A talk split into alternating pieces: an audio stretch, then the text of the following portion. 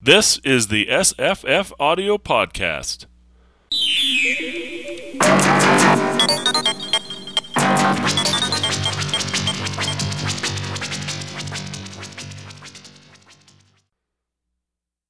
Hi, I'm Jesse. Hi, I'm Paul 4. Hi, I'm Cola 1. Hi, I'm Trish 3. Hi, I'm Jonathan 10. You guys taking this book too seriously. We're talking about Logan's Run, 1960. I'm Jonathan THX 1138. Oh, there you go. Nice. So we're going to talk about Logan's Run, a 1967 novel by William F. Nolan and George Clayton Johnson. I don't really know who George Clayton Johnson is. I barely know who William F. Nolan is. He was one of the Star Trek. He was screenwriter on the original Star Trek. George Clayton Johnson. Not Nolan. Was he? Yes, he was one of the last surviving screenwriters of the original Star Trek. I'd have to look up which episodes he did. That's interesting.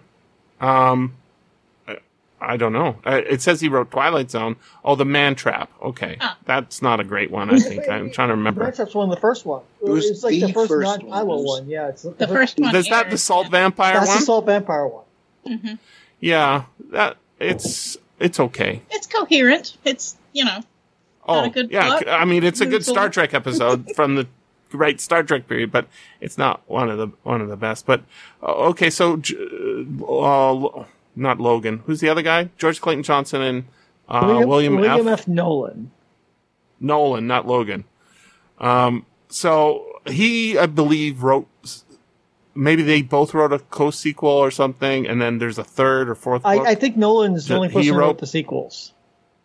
As I recall, I recall reading that they had a fallout that because George Clayton Johnson said, "Oh, this was just crap I wrote to get money," and Nolan thought he'd written something deep and profound, and so they had a fallout. They're both right. Yeah, sort of both. So I rewatched the movie. I didn't remember how fucking long it is. It's 2 hours, a full 2 hours. Yeah, it's very long for a 1976 movie. I was also surprised. Mm-hmm. I had to watch it in two chunks because it was like, this thing is still only half over. Okay.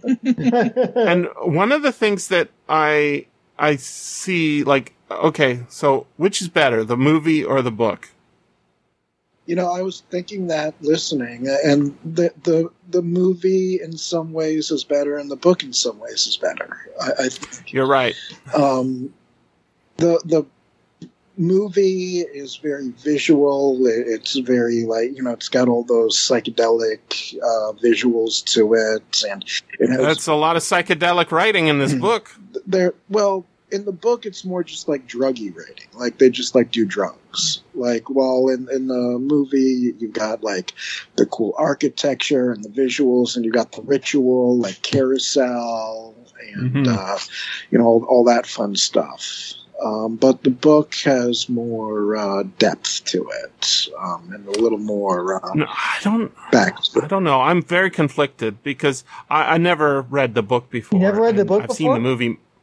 This is the first time I read it. I mean, this is I was telling Trish this before the podcast. This is one of the first science fiction novels I read. Just like we're going to do one that you read early on. This was like the fifth or sixth book I ever read as a science fiction novel.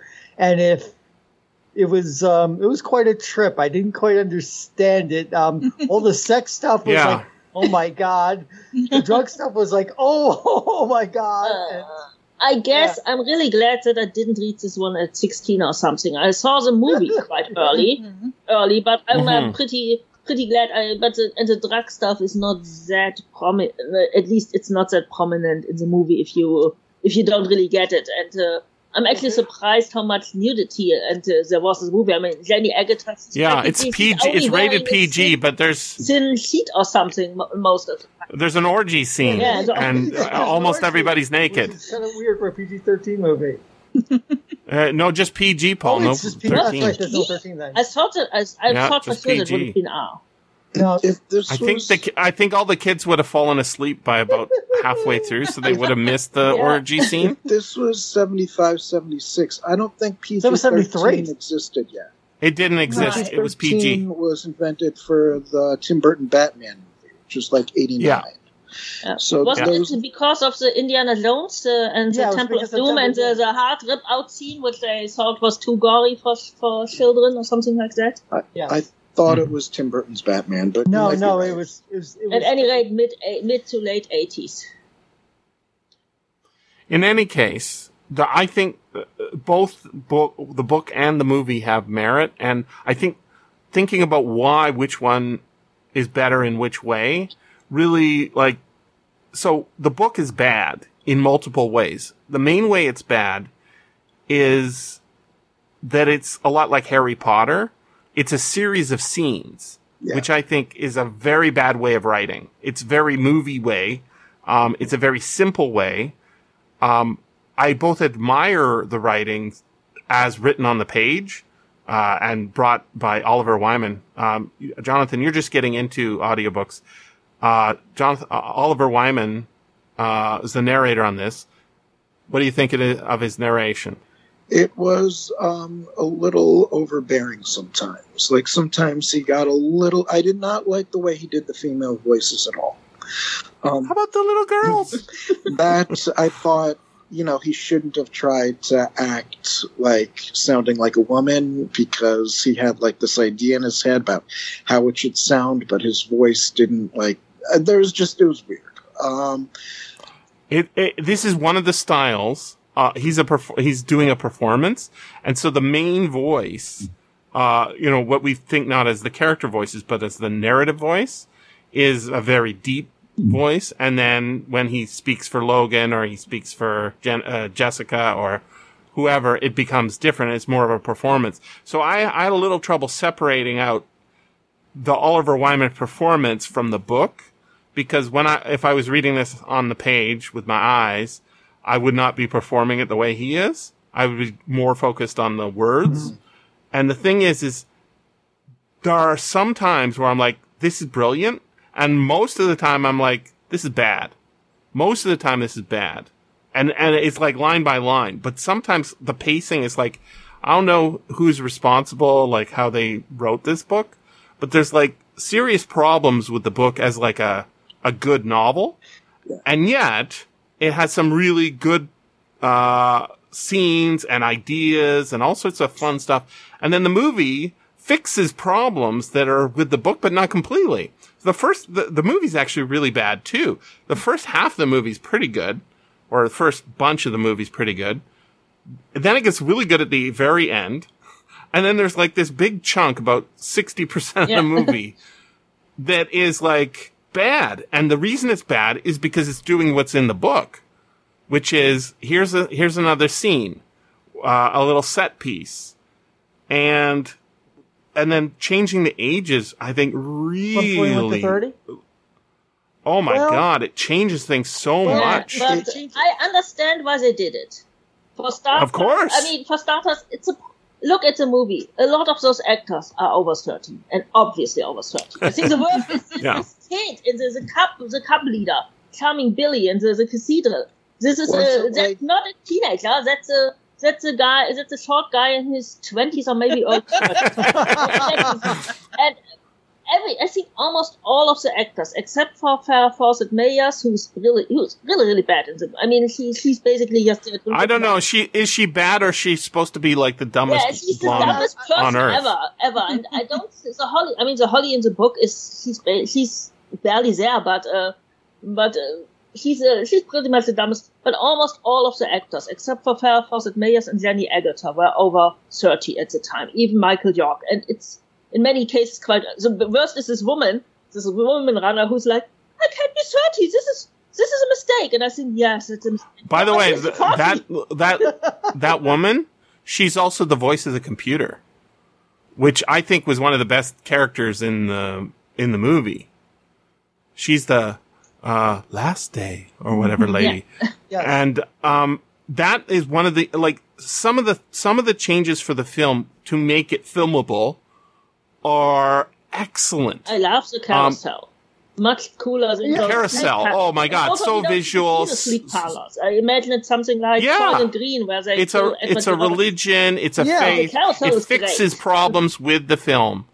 The film is set in a Plato's cave. They go out of the cave.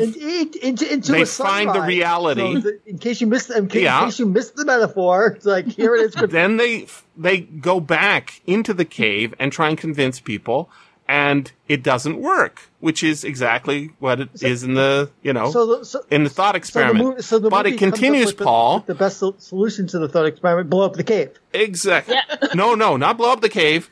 Kirk the computer. Well, the dome's collapsed. The computer kirks itself. Yeah, the computer. It sends its agent out. The computer sends an agent out into the world to try and find the runners, finds that Sanctuary doesn't exist, and then can't believe it and blows itself up, right? Now, what's funny is that... Star Trek-y. Yes, Star Trek-y. A very Star Trek-y solution, absolutely.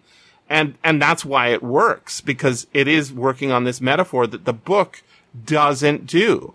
The world of the book is, it's not, it's much more, The Machine Stops than it is, the novel. It's not an underground city. It's not a, wilderness above, a new Eden or anything like that. It's not a city in the book. I mean, the book has a global society. It's planetary society. There is no sanctuary on Earth. Catastrophe in the book, and that's a big problem for the book. But you get so many great scenes, like the chapter where they're running through the androids' battle of.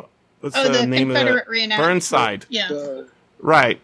Civil War reenactment with Burnside fucking it up and these robots doing sort of the same thing every week for tourists. Right. And then the propaganda coming out of the speakers is, look at all these brave young men. Not a single one of them over 21. Right? Except for, the generals and all that. And they never taking that and using that to convince people that dying at age 21 is perfect. The glory of self-sacrifice to build society.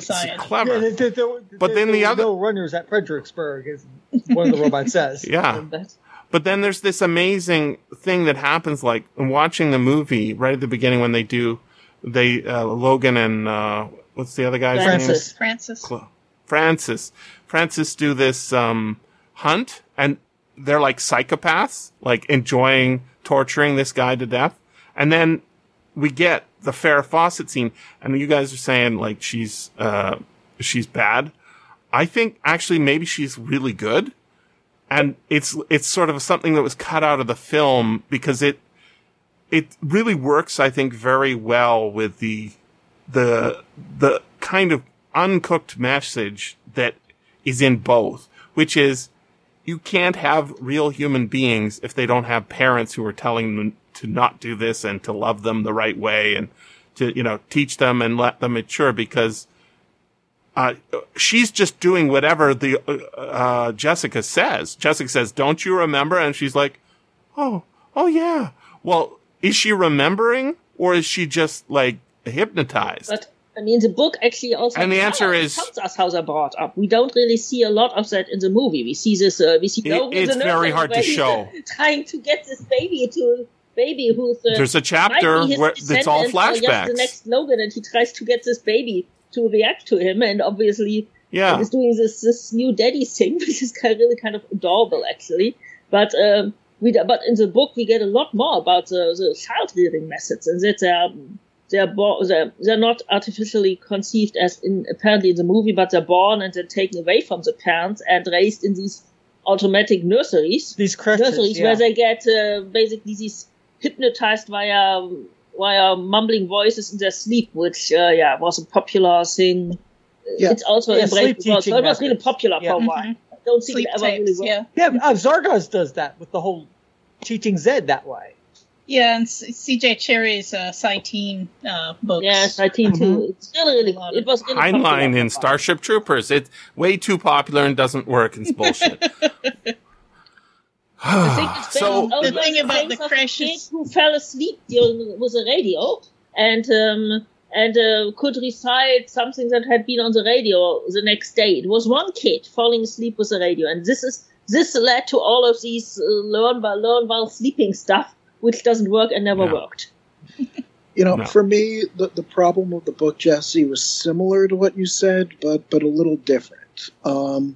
There's all of these action scenes that did not do anything, like, for the story. Like, an action scene... It made it longer. Made it book length. Yeah, like, an action scene can develop character, it can move the plot forward, it could bring the themes to the surface, but there were all these action scenes, and the Civil War reenactment was one of them, where it's like, all of a sudden they're being, like, attacked by, like, Civil War reenactment androids, or...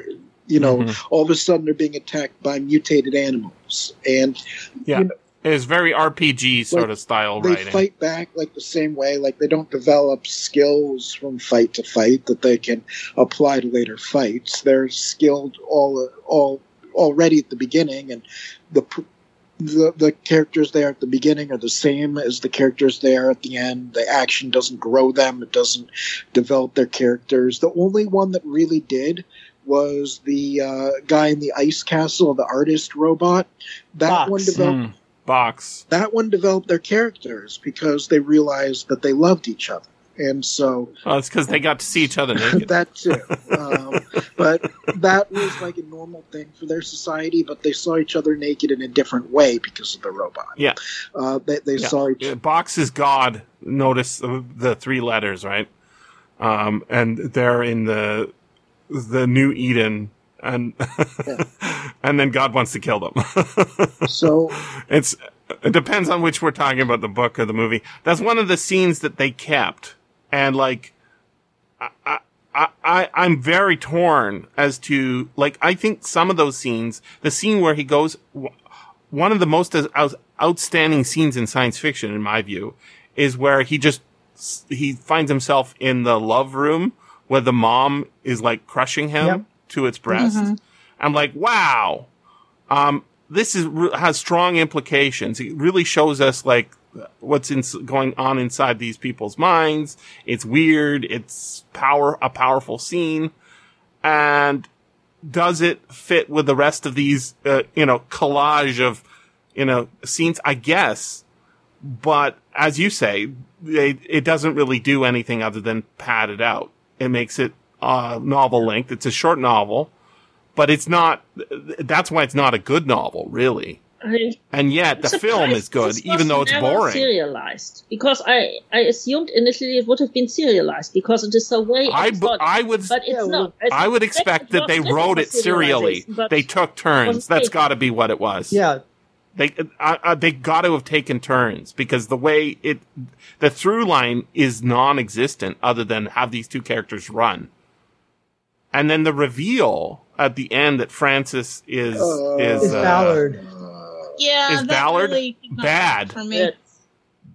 The film fixes so many problems the book just chucks up into the air, the film fixes a lot of the problems with the book, and they are not fully fixed because they're just trying to adapt the book too. It's almost like they needed to make more radical changes, and I wouldn't have expected that. I usually think, the book's always better. Not in this case, right? The film is iconic and excellent. Even though it has a big boring chunk and sort of bad bits, it also has, like, a lot of the scenes that are in the book are fixed in radical ways.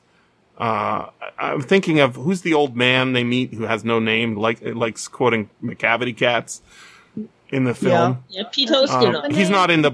he doesn't have name. Yeah, he doesn't remember his name, right?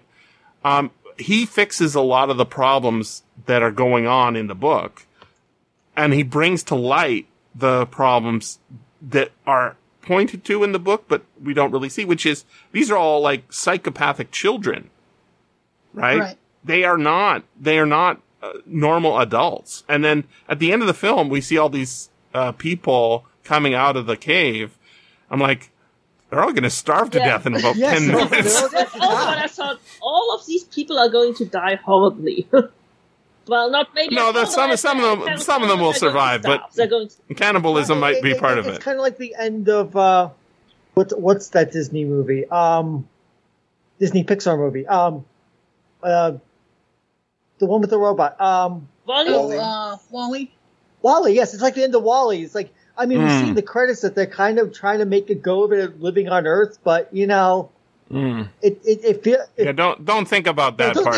Wall-E 2 doesn't exist. It's like an awfully thin reed to try to rebuild society. It's not a Garden of Eden that they have outside, although the outside of the movie is more what's the word I'm looking for, Edenistic and bucolic than the outside of the novel, where Washington D.C. is nuked, and so it's now a hot radioactive hellhole with Bengal tigers and jungle. Was it Washington or Philadelphia? Some city Washington. Got nuked. Washington. It was supposed to be Washington. So, yes, that's in the movie. Yep. Mm-hmm. What's the chapter where they're inside the giant statue and we get an info dump about the head of the Indian? Oh yeah, Crazy Horse. Crazy Horse, right? So that's a real. It's a real. It's not finished, but it's real. They never finished it, but it's a real project. It's extremely unfinished. I mean, they've just done a little bit. I've been there. They've just done a tiny bit. Nowhere. At the rate they're going, it'll take 200. They got the face to do it. So, to me, that. Like, if you had said, Jesse, read this book, I'm not going to tell you who wrote it. I was like, oh, well, that guy was obsessed with that thing. But it's not one guy.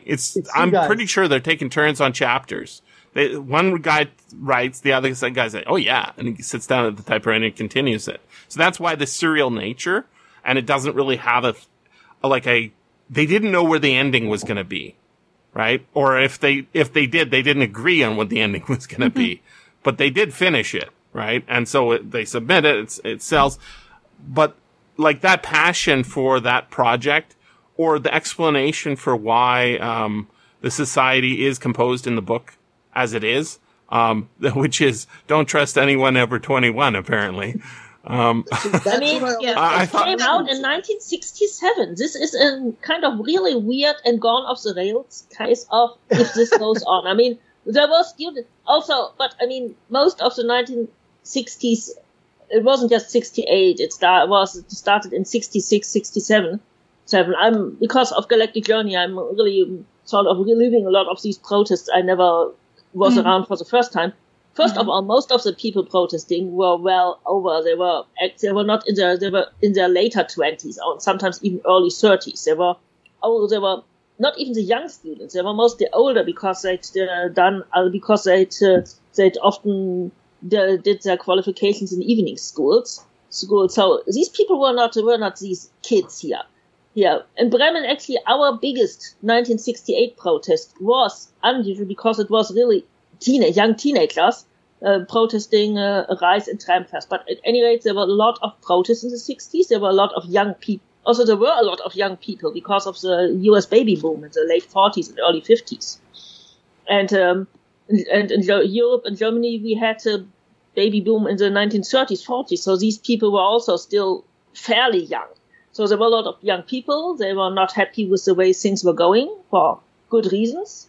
They did a lot of protests. They wore weird clothes. They took drugs and they had a lot of sex. Also, yes... But it's not 21 year, but it's really an intense. If this goes on, there's those overpopulation fear of the 60s, where they were always terrified that overpopulation. But that's in a lot of 60s and 70s. There's a fear of overpopulation. That insanity comes from a book called The Population Bomb. Yeah, but the population bomb in 68. Oh yeah, no, but no, that's the word that you know. That's the phrase that caught people, but that same logic still holds with a lot of older people, right? The WEF thinks that that's the main problem with the world is there's too many people. Now they've changed it from we're going to run out of food, a Malthusian story, or we get all those other great 70s movies. Soylent Green is almost identical to this book almost identical to Logan's Run as a film, right? Which one, Cora? ZPG, Zero Population Growth. It's from the early 70s. Where everybody childbearing is banned, and if you have a baby, you get executed in the weirdest way possible. Because why kill people in the normal way? Just why shoot them if you can?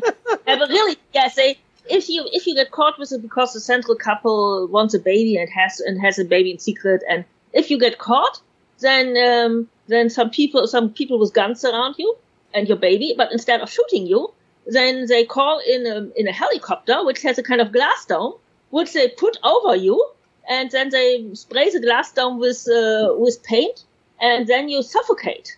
And no one, of course, thinks that one needed to have a book for way out, which they do. It's so silly. Yeah. So I think the reason Logan's Run works as a film is because it had a really good book to start with. And then it said, we got to fix this. They did fix it in multiple ways, and yet they're still trying to adapt it. And so that's why it's both items are incredibly flawed. When I think about the movies of the 70s that do this, environmental or population problem. Is another movie. Yeah. There's a bunch of them, mostly starring Charlton Heston. Do you know this Family Guy skit about a depressing 1970s science fiction film starring a guy in a turtleneck? This is so hilarious because it's so true. And of course, Logan's Run is one of those. The characters are modeled after Logan's Run. But then you get Westworld mixed in. And it's so hilarious because it's so true. Because these were the science fiction movies I grew up on TV, because the better ones, Star Wars, were not yet on TV when I was a kid. This was you got 50s monster movies, and sometimes Flash Gordon, you got this stuff, and you got a lot of this stuff. It's almost like 70s science fiction movies are a lot like revisionist westerns to like old westerns. That sounds right. Had the old they're revising the old science fiction, adapting. I've seen the theory that Star Wars killed science fiction cinema because it stopped the trend of the 70s films and turned science fiction mostly towards action adventure. It's not true. It's not true. It's just spun off its own thing. Yeah, Star Wars looks like a 70s science fiction film. The Empire basically looks like this world. Also, Cloud City was more clothes than Jessica does, but the Star Wars, it's from the same world. THX is another one from that. It's and actually Logan's Run. Most of these movies in the 70s. And with the hero dies, or the world ends. And the hero doesn't really triumph in these movies. Logan triumphs. He destroys the computer. This is, and Star Wars came out the next year. And Luke Skywalker destroyed the Death Star. But it comes from the same tradition. It's just because the tradition went off in different directions in the 1980s. Yeah. That people forget that Star Wars is a dystopian 1970s science fiction film. I think the argument is strongest when you start looking at all the Star Wars clones. Movies trying to copy Star Wars' success in the same way that, it happened in a smaller way with Jaws. Suddenly all the monster movies that were extant at the same time as Jaws were all trying to be Jaws. We're going to do it the exact same way. And there's a lot of good movies that came out of that. Razorback out of Australia is it's a pig that's terrorizing people. There's a lot of really good films, but what it changed, what Star Wars did to films, is it changed science fiction into Star Wars science fiction rather than this kind of dystopian, earthbound science fiction, which Ice Pirates is a ripoff, not of any particular dystopian Earth-based thing. It's let's do a comedy of Star Wars. Oh, of course, right? And a lot of films are like that. And of course, it was so popular that 30 years later they started making Star Wars movies. Right. So again. You got those revisionist sci-fi movies, I guess you could start Planet of the Apes to Logan's Run. But at the same time, you do have like the campy, like Dino De Laurentiis type sci-fi movies, too, going on. Dune. What's that? Dune. You know, is Dino De Laurentiis is what you. Yeah, that's what I meant. Going on. So that had a flop because people in Hollywood, they perceived it as a flop because it didn't do the big numbers. Star Wars did. You did it wrong. You should have done more Star Wars, not this cerebral shit. Yeah, I think that's a big influence of Jaws and Star Wars that is apart from, changing from movies of ideas more to action adventure, just as much as a change because studios started expecting blockbusters. And if you weren't a blockbuster, you were a failure. And so that, yeah, we get E.T. is the model, right? Crowded out a lot of opportunities for smaller movies of ideas. And the thing is this film, Logan's Run, is not a small movie, right? It's a huge movie. Like, yeah, it looks like models and stuff, but if you look at the cast of, it's like hundreds of people dressed up in these red and green and yellow. Yeah, they didn't kill stuff immediately, but that's been the progression towards... Well, it was also before. It was 76, right? So it was like, when was the last time we had a movie with this many, science fiction movie with this many actors running around on the screen? And, like we get, modern movies that have lots of CGI, and we'll have, a Star Wars movie with 40,000 aliens in the Senate that you can't see because they're all tiny little dots.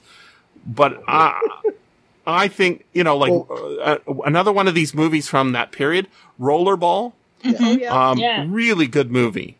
Very slow paced, very thoughtful, very much like this. And honestly, Soylent Green is almost identical plot. Like the stuff with Box freezing, which is not in the book, right? Box is freezing these things not for art purposes, but because although he's doing it for that reason. He thinks they're food. That's right. Yeah. They are food, right? They're frozen dinners, and we can microwave them later. So that's what's going to happen when the film credits finish rolling. Logan's going to look around. I'm getting hungry, and they go back in the cave and they eat all the people who've been frozen, and then they're going to have to learn to fish and hunt and. The missing tigers, the wild animals that are in the book, all of that is garbage. Like, it's just mistakes. But there's so many scenes within those chapters that, are just set pieces that are all, you could almost imagine a whole book centered around, running through that tourist attraction of the reenactment of the Civil War. So, because it is a powerful image of seeing these robots dressed in real human clothes, carrying real equipment, waiting in their tent, their voices magnified for the watching crowd, the buildings that are designed to collapse, yet real cannonballs flying across the scene. You can't regrow the trees, so you try not to blow those up unless you have some specifics, right? Like, it is Westworld, right? And Westworld fits into this as it's this book doesn't play up the way the movie does, how sick the society is, and yet it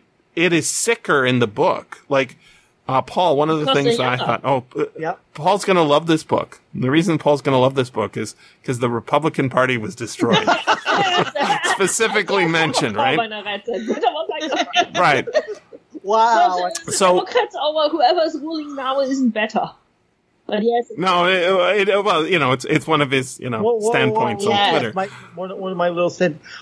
One weird thing that this book reminded me of, Jesse, the whole Civil War reenactment reminds me of a Heinlein book because we just talked about Heinlein, and in the novel Friday, we wind up Friday winds up getting involved in a Civil War reenactment over in Vicksburg. Mm. I mean, different battlefield, but same idea. Friday is very similar. It's got a run, right? It's got a lot of things. It's got a much better quest for identity as an android / artificial person / whatever. It's got a lot of this future society. It's a much better version of Logan's Run, the book. right? I wonder, did Heinlein read Logan's Run and get inspired by it? I doubt it, because he probably wasn't reading a lot of other people's science fiction. We don't know. I think it's more likely that they were all swimming in the same pool of ideas. Yeah, but you also have to think, like, when did Civil War reenactment really get going? It wasn't right after the Civil War, right? With veterans saying, you know what I want to do? I want to go reenact my World War II. I know that a lot of Civil War monuments were actually built in the 1910s and 20s when various horrible incidents were happening where the South was, it got rid of... It started in the 1890s, between 61 and 65. There was a strong resurgence after Birth of a Nation and other encouragement. It was the 100-year anniversary that started. Yeah, and then people continued that. 1960s, early 1960s is when the commemorations and you still get it today, right? So the parents who went out in the 60s get their kids who do it, and then their kids do it. And it becomes like not a tourist attraction, but sort of a participatory attraction, right? Yeah, it's like camping or hunting. For Civil War nerds. It's a form of cultural self-renewal. Like Renaissance fair. Exactly. Except the thing about a Renaissance fair, right, is anybody can dress up in whatever costume they want. And then they self-associated. There's only two teams on this one, right? You can't like show up in a stormtrooper costume and say, I'd like to participate. Although I that would be pretty fun. I would like to see what would happen. Because all of these guys are loading their, black powder rifles with real black powder and they're real black powder rifles, right? They're not loaded with ammunition because they're not trying to hurt people, but they are going for a certain kind of authenticity, and if you want to be a little more creative, the South is a better side because you get to wear your homespuns to the event because the uniforms aren't as even, and you can have more flexibility. But really, you don't get a choice. You have to try and it's different than a Ren Fair, right? Because you can have guys who are carrying pistols at a Ren Fair. They'd just be old fashioned, blunderbuss style or something, and they say Aquabus is in the Dungeons and Dragon manual or whatever. You can have spells and clerics and elves and whatever you like, but here it is like, let's try and be authentic, let's get inside the heads, and yet this book is, I think, very, very well connected, even though it doesn't say it, to The Machine Stops, a society that is. Broken. Has the family broken up? I want to explore that a little, because the movie, the movie and the. Did anyone listen to the audio drama but me? I listened to the first 20 minutes of the audio drama, but it's very bad. Irritated with it and stopped. It's bad. It's actually a lot more faithful to the book than the. It is, but it does some odd weird things. But the point I want to go to is that the book is Colonial Radio Theater version is the book is very subtle about how things are slowly breaking down. The movie's a little more explicit because computer has the Star Trek schizophrenia and goes kablooey, whereas in the book we see things slowly going wrong. Like there's a malfunction early on. That they mistake. There's the whole plot in Mali where the circuit changes, and that's why they wind up in the Arctic. So it's a very, very subtle indication that things are falling apart. Which makes sense because that's one thing I do think the book and TV show did better was 30 would be a more reasonable way for you can imagine people learning to be both good and bad engineers at by age 30 and doing a little to help keeping things running, but not really by 21. So there's a couple of things there, Trish. One is the film has to change it because there's a lot of sexuality for children in the book. Would have been a no-no. It's a It's a real no-no today, but it also would have been a no-no. Indeed. If somebody wrote this book today, George Clayton Johnson and Nolan wrote this book today, or Nolan, they would be in trouble. It would probably not. They would be in trouble. Just like, it wouldn't be published, but if it was self-published, people would be calling them names. And the thing is, it would probably be pulled from Amazon. If someone complains, I don't know. It's kind of scary, right? They're very restricted about underage sex, and everything under 18 is on. Sometimes it's even you have so. One of the things that's sometimes it's like, okay, these people would historically be maybe 16 or 17, but I have to make them 18 or 19 because otherwise, someone might freak out. Yeah. Yeah, and we know this is a historical fact. Mentioned in the book, having sex is an 11-year-old boy, which was also by 60 standards, way too young and also illegal. But well, one of the things that's happening that's interesting is whoever's writing that chapter says, they learned differential calculus in grade 2 or whatever it is, right? So they're starting their thing early. What's not clear is actually if they have any need for any of these skills, like in the book. In the film, most people don't have jobs. No, they don't have jobs either.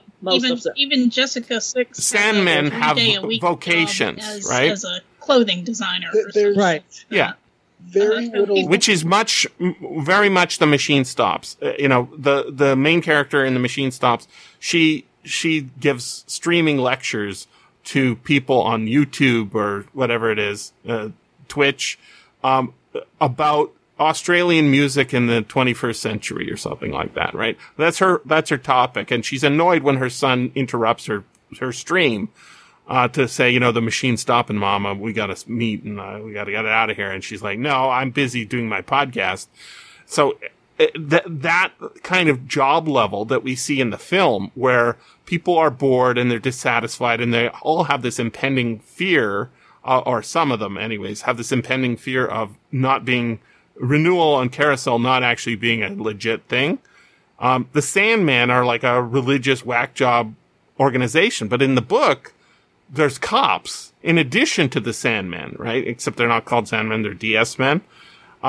All of these improvements in the film are good, but what's really interesting to me is is saying it up to 21, and that's the cutoff, because what is that? What is that? It's not explored in the book, but what does that do to a society when you can't have any actual adults? Yeah, the feral Cub Scouts or whatever they're called, the kid packs, the Cubs, are kind of a natural extension of you don't really have any real adults, the fear, and you don't have the fear of affection. Juvenile delinquents, which was also huge in the 50s and 60s, right? Mm-hmm. We had all these JD novels, right? Mm-hmm. And JD movies that, we're still we were a few years ago forced to read in school, Rumblefish and The Outsiders, and those were the good kids, right? Well, you can look at West Side Story as a JD movie. Mm-hmm. Absolutely. And so here we have these hippie bikers, these what does it call the pleasure gypsies? It's a word they use. I don't like this word. I don't want to use it, but it's a word in the book. Yeah. So the pleasure words are.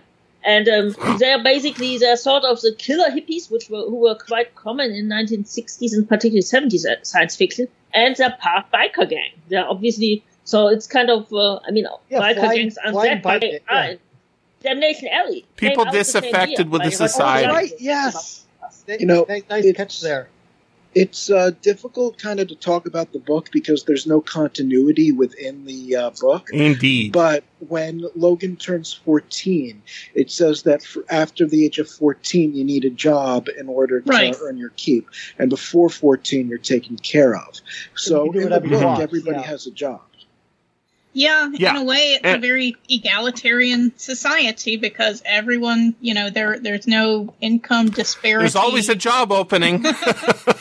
There's no income disparity for children because everyone is taken care of until 14, and then. And they don't engage with it in the book at all, but it's also the Spartan society, right? The Sandmen or the DS men are the Spartans, but we hear about how the Spartan children are raised, or boys anyways. how they, you know, they're kept in barracks. They, as a part of their manhood test, they have to go out and kill a helot in the middle of the night and, you know, live off the land. And that happens, right? Well, in the book, he has a training desert, yeah. Where somewhere theoretically ahead of him is a runner, and he needs to keep going and persist. And so if you were indoctrinated, like trying to adapt this faithfully as a film would make it a terrible, terrible film. The book can work because scene by scene we're engaged, but as a whole, you're right, Jonathan, it is. There's no continuity, and so what about a short, limited length series? Of the rules of the world and the rules of the society just change arbitrarily from chapter to chapter, and it makes it so that there's really no through line to follow. It gets annoying, indeed, when like he can do something at one point, but at another point he can't do the same thing, and there's no explanation why. Like with the cars that are the through line is his gun has 6 different kinds of bullets, and right? Just one of each. And bullet. notice what they did in the film. They just dumped that. They said this is a gas gun. It shoots a thing. And it always does the same thing. That's much better because they can do a lot more shooting because in the book he has to really like decide whether he's going to take a shot. Where in the movie it's just like blam blam blam. Yeah, like with the cars. Like the cars annoyed me. Like how did they work? Who controlled them? How did you decide where to go? Like that just annoyed me to no end because it changed from scene to scene.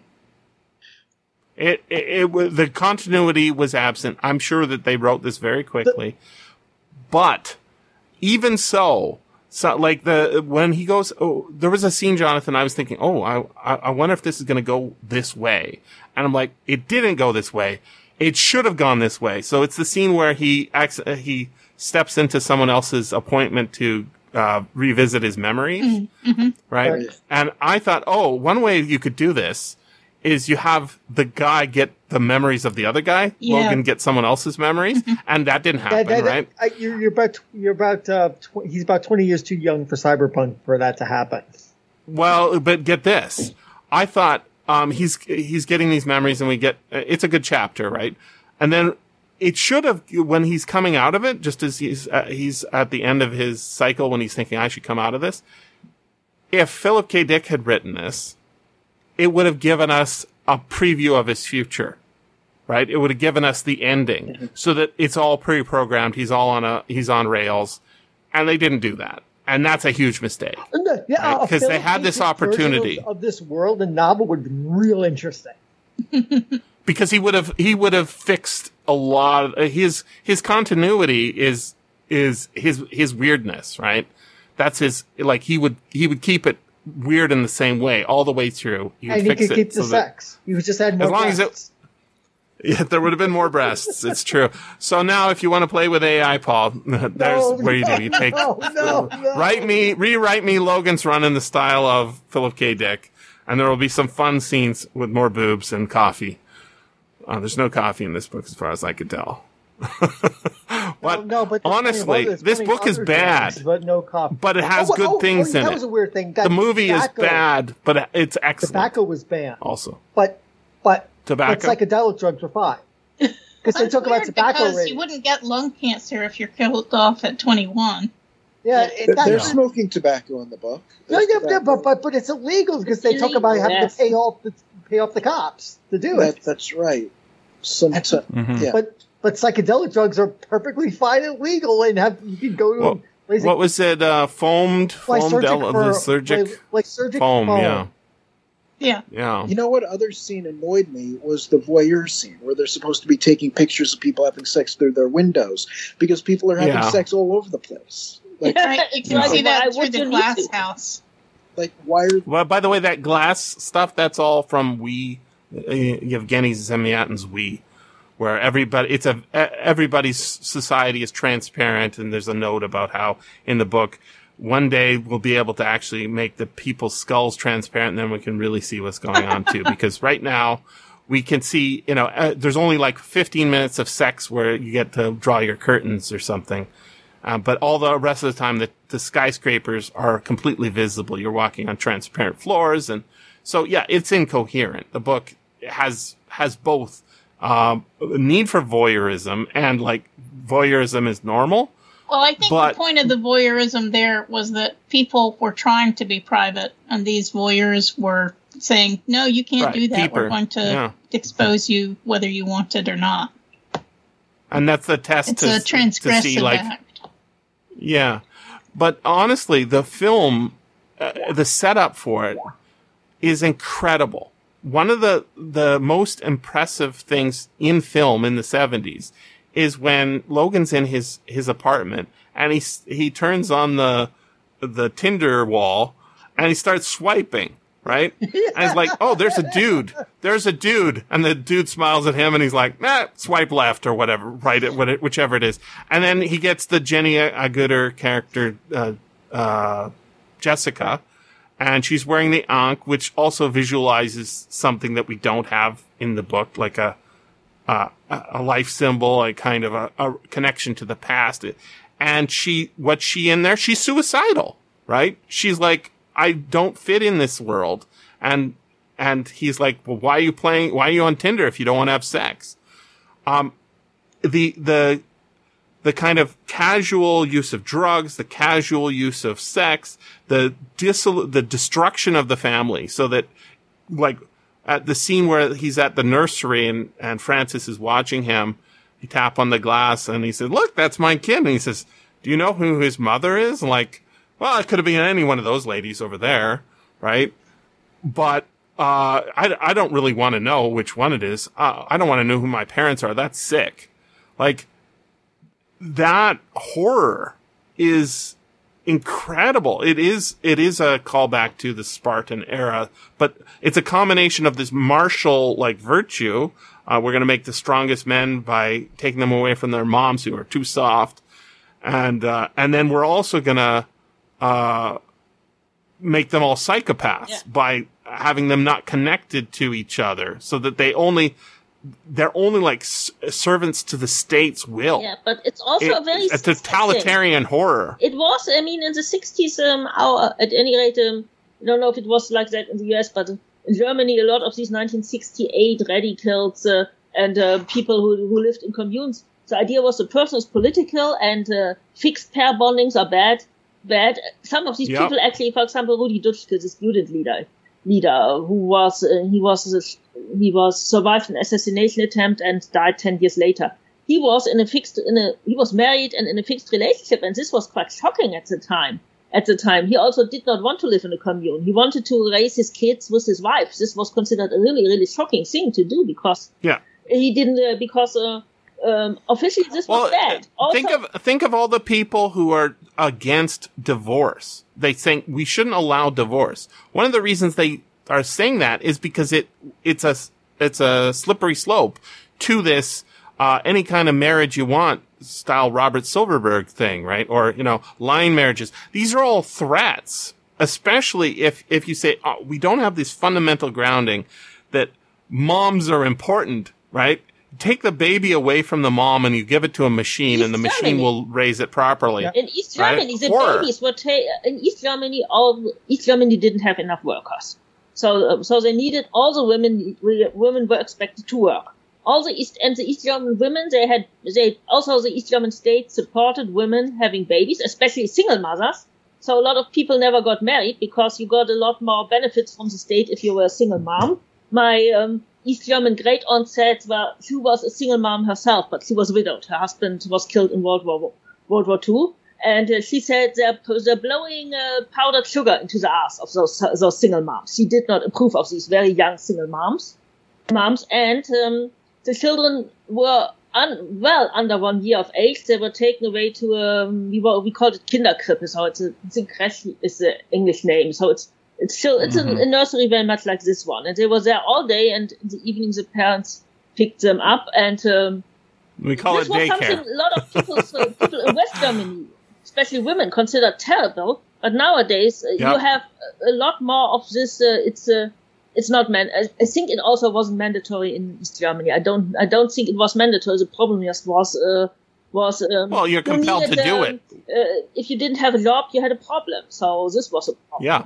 And if you didn't want, and if the state gave you a job, They gave you a job. It must be a shitty job, like cleaning the floors at Friedrichstrasse station at 10 p.m. in the evening. Yes, I saw this. And probably said too loudly about I was 16. Like, oh, those are just unemployed East Germans, but no one is allowed to be unemployed here, so they have to sweep those floors completely superfluous.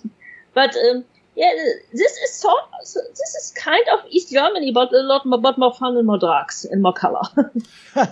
You know, the book that I was also reminded of that this is sort of like in the spirit of, although that book is a lot more coherent, is Brave New World. Yeah, very much. Especially, very much. I never thought of that. I never thought of Brave New World with regard to the movie. I only ever thought it with regard to the book, but I can see why, you know, once you connect the book to the movie, it works. But it is, if you remember how the original book works for Brave New World, it's somebody from the outside coming in, a savage coming into the society, so we get to learn through it that way. He's a savage who was raised on William Shakespeare. We have that in the film too, right? With this guy who's obsessed with that poem by the Cats poem, right? He doesn't know anything except for cats. The literature aspect, right? Yeah, so he's a strange viewpoint. And I have a kind of similar problem with Brave New World is like, ideas are really good. The plot, not so good. There's stuff happening in the plot and there's, you know, this lady and the mom and, but they are not disconnected from their families in the Savage Society in the way that they are in the Brave New World Society. But it's open in the same way that it is in the book here. They can travel all over the world, just like they do in the original E.M. Forster's The Machine Stops. They can travel to Australia. They just don't. And when they do get into a vehicle of conveyance, they don't look out the window because that's not important. And so, like, we today, that we have that phrase, touch grass, right? You've been on Twitter too much or whatever. Touch grass, right? You need to, you know, connect to the real world. People in this the movie have no idea what grass is. Well, they have a lot of plants, I noticed, in their underworld. There's no grass. It's a 70s mall. There's always lots of plants. It is a very 70s mall, right? I was in one of the filming locations about 2 years after the movie was made, but of course I was 5 years old and I remember it was the height. Part of this, and I actually recognized it, what it was. Part of it was filmed in the Hyatt Regency Hotel in Houston, and I spent, I think, 1 or 2 nights there with my parents. About 2 years after the movie was filmed, and they had this very big abstract sculpture in the lobby of this hotel, and they had a glass elevator, which was spectacular because there were no glass elevators, at least not in my part of Germany at the time. We did get one in the mid 80s in our city, but we didn't have one. So I persuaded my friends to go all the way up, and then I looked down on this atrium with all the plants and this weird sculpture. It's not a hand sculpture. The hand sculpture is for the movie, but it's a kind of abstract thing. But you can see it in one scene. I recognized it immediately. Mm-hmm. Several years ago, the local big science fiction convention, Convergence, had a model of the giant hand with the crystal in one of the hallways of the hotel. I think it's far better in the film. The flower I like that as well as the color thing. I was trying to figure out color. If they add green because they need more colors than 30. Yeah. But I was thinking about what the colors mean. Like, so green means go, right? Red means stop. Yellow means caution. And it's like, is this about the sex? Because if it is, that's kind of creepy. The audio drama explains it.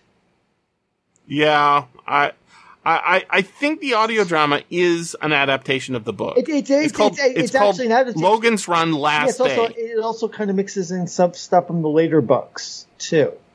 I would assume. Yep. So it does it. So the audio drama does explain that. Yeah, the original colors are because of radiation badge colors and exposure to radiation, and that kind of became the colors of the flowers of the flowers. You know, the scene that makes this so connected to... Sorry, I'll just finish this thought, because I wanted to say it earlier. The scene that makes this so connected to Soylent Green is the death scene in Soylent Green, where Saul is gone to turn himself into Soylent Green, because he knows that Soylent Green is helpful for other people, and he gets a drug trip where he gets to see nature as it was. Right, that nature as it was is what we get when we get outside of the cave and we see a bug. Oh, not a bug. It was a reptile crawl up Jessica's dress. And then she's like, I hate nature. And then they go on and they see the giant statue of Abraham Lincoln sitting in his chair. And there's like, he looks like a impressive looking dude. Why has he got all those cracks on his face? Right. And then in the, I guess it's supposed to be the House of Congress meeting room, congressional headquarters or whatever it is. They have a portrait of the same guy. That, you know, vines covering everything. It is like nature renewed. There is no sense that everything's been nuked and it's potentially radioactive. It's a much more grounded and connected thing. So like the end of Logan's Run is a positive. They wouldn't see it. The end, even though, you know, everybody's going to starve, it's a net positive. Whereas at the end of Soylent Green, it's like the opposite, and yet they both have the scene where they grab the guy who's revealing the reality of the world to them and take him away, right? So Charlton Heston is grabbed by a bunch of cops, and he says, Soylent Green is people, as they're dragging him away right at the end of the film. Well, that happens in Logan's Run, where our Logan he's trying to tell everybody, don't do carousel, it's a lie. Right? And the Sandmen show up and grab him. And we think, oh, that's the end of the movie. No. They take him to the computer. He interacts and gives the info, and then the computer kirks itself. So they're very parallel. And that's why, like, I really think a lot about story structure and what makes things good and what makes things bad. And it seems to me incredibly clear that the film improves almost every way.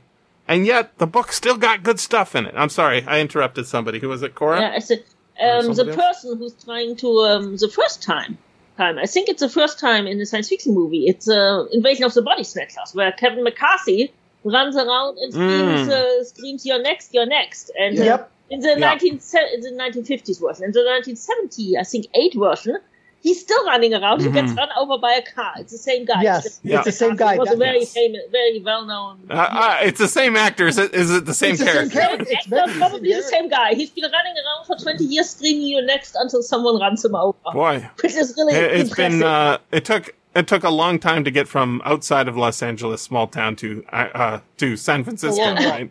Like 20 years of screaming before it's actually spread to San Francisco. Funny stuff.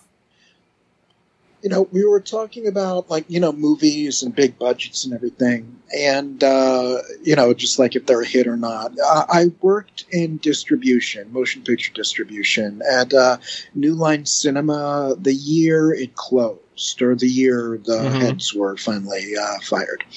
And for every movie that is produced, they have a 20-year distribution plan.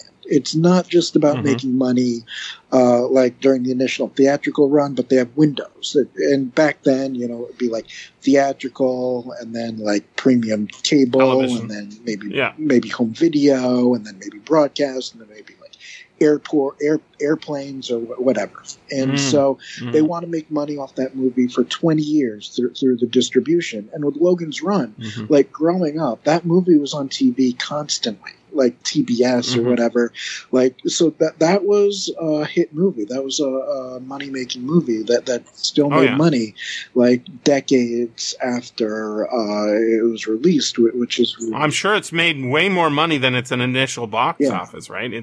It continues Laserdisc and VHS and DVD and Blu-ray and streaming and Netflix or what? And probably not Netflix, Prime or whatever. Do you want to know how I first saw Logan's Run? Because it's a bit kind of a funny story. In the 1980s, sure. There was a German TV show that every Saturday had something called Wunschfilm, so wish movie. So you could call, so they would give you two or three movies as a choice, and you could call in and vote for one of them. And I didn't. The calling was some kind of, it was a premium number which cost money, so I didn't call. Or very rarely, maybe once or twice, if I really wanted to see a movie. But I was always like, oh, please, be this movie. And I was really, one Saturday, it was Logan's Run versus, I forgot what the other movie or movies were, but Logan's Run was the one I wanted to see, and it won, and I was so happy that it won. And then I watched it with my, I don't know if my dad was there, but my mom was, I think both my parents were there, and they were like, oh, what is this crap? What is this terrible movie? It's so shit, and then it switched to the channel. They're always trying to restrain you, your parents. But it got even funnier because the TV station got a lot of complaints, letters of complaints from viewers that they showed this terrible, terrible movie. And this at a primetime slot on a Saturday night, because it's such a terrible movie and it glorifies violence and it's ages, because everybody gets killed at 30 and that's terrible. And I thought like, well, this is kind of, so it's the whole point of the bloody movie that it's a bad idea to do this. Mm-hmm. But yeah, I forgot what the other, I imagined something really, really terrible, but it probably wasn't, I imagined something like the First of Silberwald, so one of these really terrible 1950s German movies. It probably wasn't even that, but at any rate, I was so happy that this one won, and then my parents didn't want to watch it and ruined it for me. I think there's a lot of people who now today, they think, let's make a movie that no one will be upset about and everyone will love. And those are the movies that do nothing. I think if you pay any attention to something, it should be because it's telling you something. It's making you feel something. And so if you're just supervising your kids watching something very vaguely and there's like violence, it's why like a lot of streamers, there's an option in like PUBG to change the blood color to green. And even like, even Fortnite exists as a reaction to the fact that, you know, we have to cartoon it because violence is bad. So what happens when you kill somebody in Fortnite is they disappear in a puff of vapor, right? It's why for a long time people would say about Star Wars that the stormtroopers were robots because they're all dressed in armor, right? You can't tell that they're humans. They're not robots, but it's okay to kill robots, and that's why we have those fucking Star Wars movies with the drone robots going, Roger, right? Roger. Like, it's fine to kill 1 million of those because they're not human. But the problem with that is killing is wrong, right? So the way to solve it is we want to have lots of killing, but we can't. So what that leads to is, remember in the 80s, there was a show called the A-Team. Yeah, where I loved that one. They'd ride around in cars. They never killed anybody. M14 rifles, right? The A-Team. Two people die in M14 rifles, machine guns. They have, assault rifles, and they shoot them at everybody in every episode. All that happens is Jeeps lose their tire, they flip over, and then we get the shot showing that the two bad guys in that Jeep are just fine climbing out. They're a little dusty. They're a little bit upset that they're out of the chase now. But that formula is caused by parents saying, oh my, I don't like violence. And then the kid has to say, look, Mom, they're fine. It's not because, but violence like is really a part of reality, right? Like the tiger can eat you. And we have that continuously in this book. The tiger can eat you. Germany is massively upset about violence, and sex is okay. So they wouldn't have cut out the sex scenes. Sex was okay. Something like even really pretty sex-heavy movies occasionally get fairly low certificates. But something like RoboCop or some kind of teeny slasher horror movie which mostly adults don't even watch, they get an 18 certificate and are cut to ribbons. And violence. We talked about Indiana Jones and the Temple of the Doom. In the theatrical release, they still have the rip the heart out scene. in the TV version, there is the rip the heart out scene has been cut, so the movie makes no more sense if you don't see the heart being torn out of the chest. But it's violence. Everything is violent in Germany. I mean, they were upset about Star Trek, the original Star Trek, which isn't it's not violent at all, but they were upset about it. They were upset about Porky Pig. And as a kid, it was also you had to fight all sorts of everything was either it was glorifying violence and it would probably make you into Nazi. Reading Captain America would make you into Nazi. I have no idea how, but it would, obviously. And Conan was very, very bad. Apparently said people had never read him, and all sorts of things would make you. I really had to, you had to fight for even stuff like Star Wars or He-Man or so on. Even that was very, very suspicious.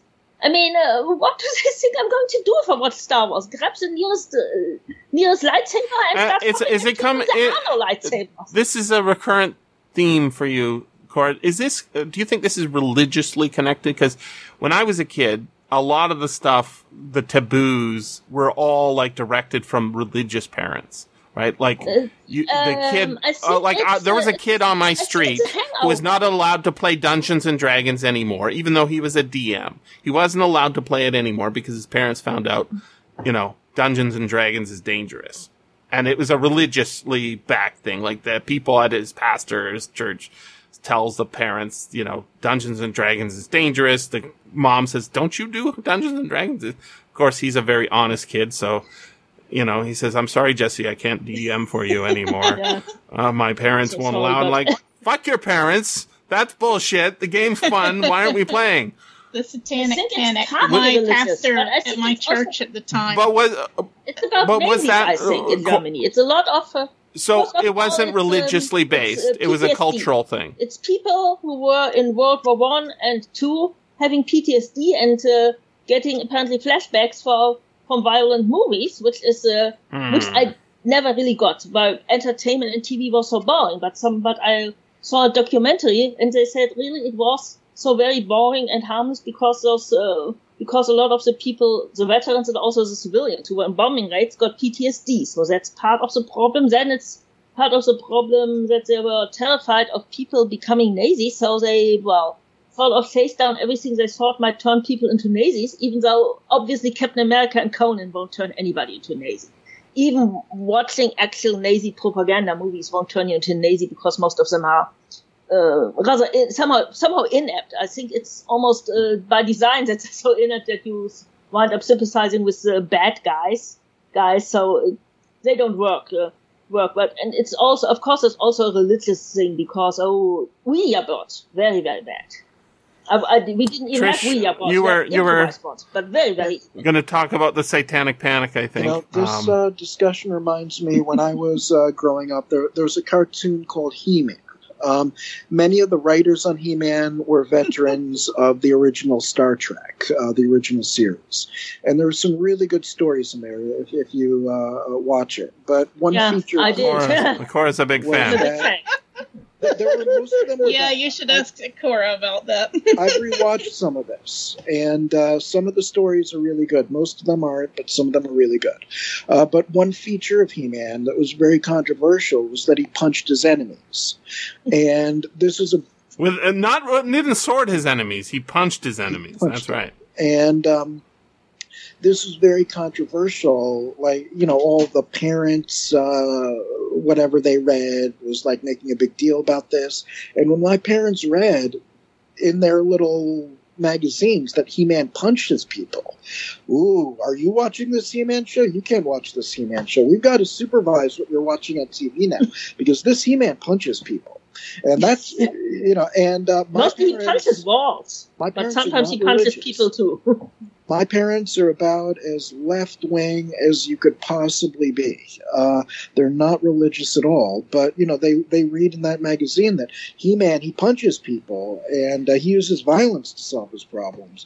And all of a sudden, they're up in arms watching, like sitting with me when I watch TV on Saturday morning to make sure that I'm not watching anything violent. And that kind of spread out to other things. things. I can't watch G.I. Joe anymore, and all this garbage. Yeah, G.I. Joe was bad, but Star Wars was okay, which is weird. G.I. Right? Joe was bad because of its connection to war. It's military. Because absolutely. It was in World War II. That one was really bad in Europe. Pro-U.S. propaganda. It also didn't sell very. I mean, you could get the toys. I have some. I have two of them, but they're broken. I have to repair them. Some original ones. You can get new ones now, and they look very nice. But it's I can fill the whole house with toys, even if they're cool. So, but G.I. Joe never really caught on the way in Europe, and that's simply because if you see G.I. Joe, a real American hero, a lot of European kids were like, okay, obviously this show isn't intended for me. It's not for people like me. That's correct. It's not. It's wrong. Of course. Well, I mean, the heroes are American, but I always assume the bad guys would be European, but they're not heroes. They're just a random. Random criminal organization. In the original, it was World War II propaganda. They adapted that later to make Cobra and the terrorist organization and all of that.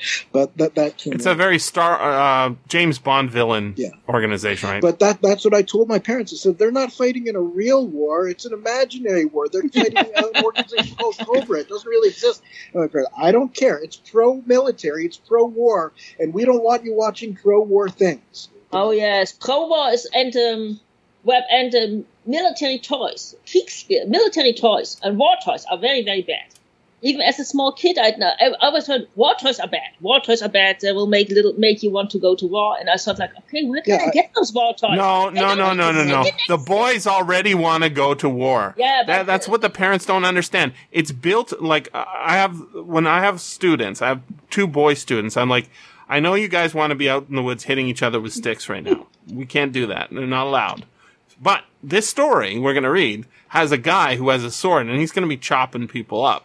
So it's kind of good, and you'll like it. And they're like, okay. And then we're like, we're reading The Frost Giant's Daughter, and they're like, okay.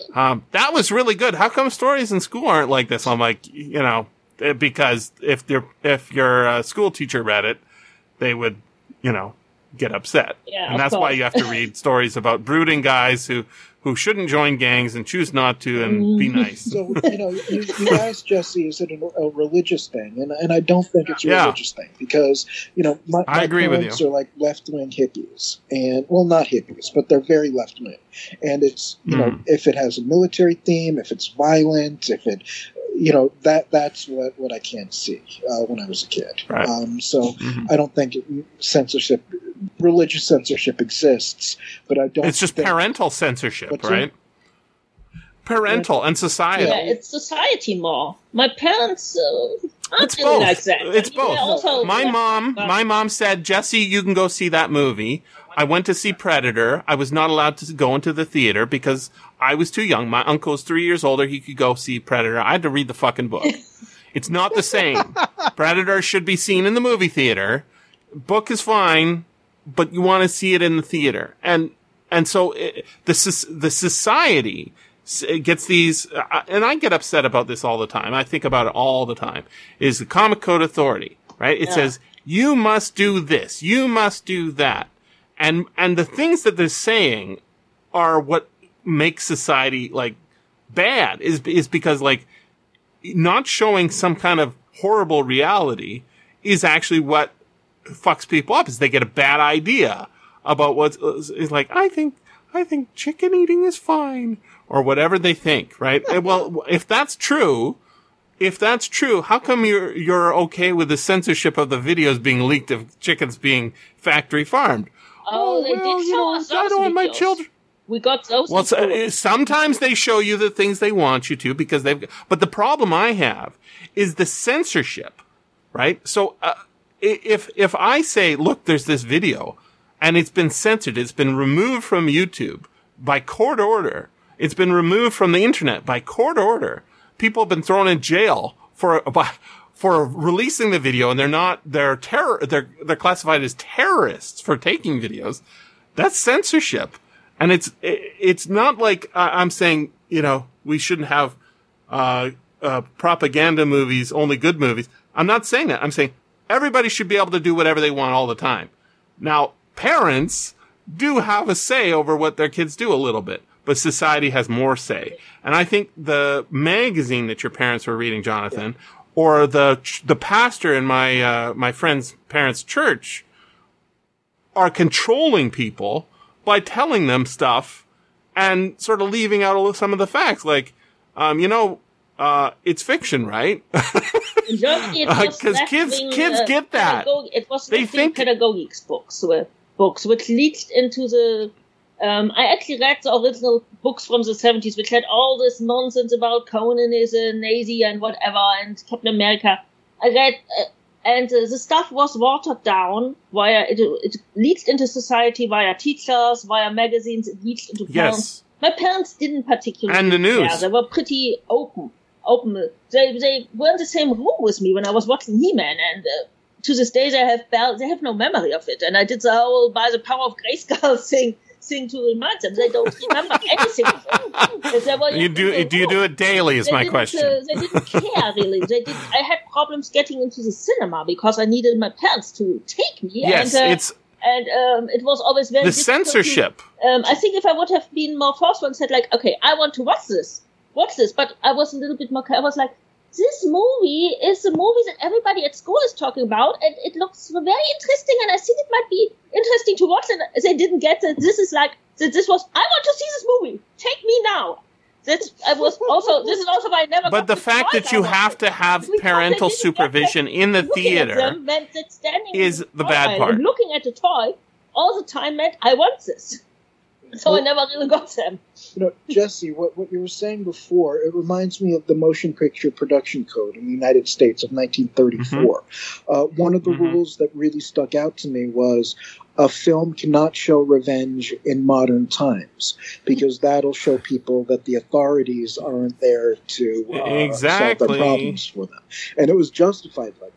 Now, if you're in ancient times, you can show revenge because there was no authority then to protect them. They had the same loophole in comics. Yeah. You're not allowed to show death unless you're adapting a famous novel, right? Dracula is allowed.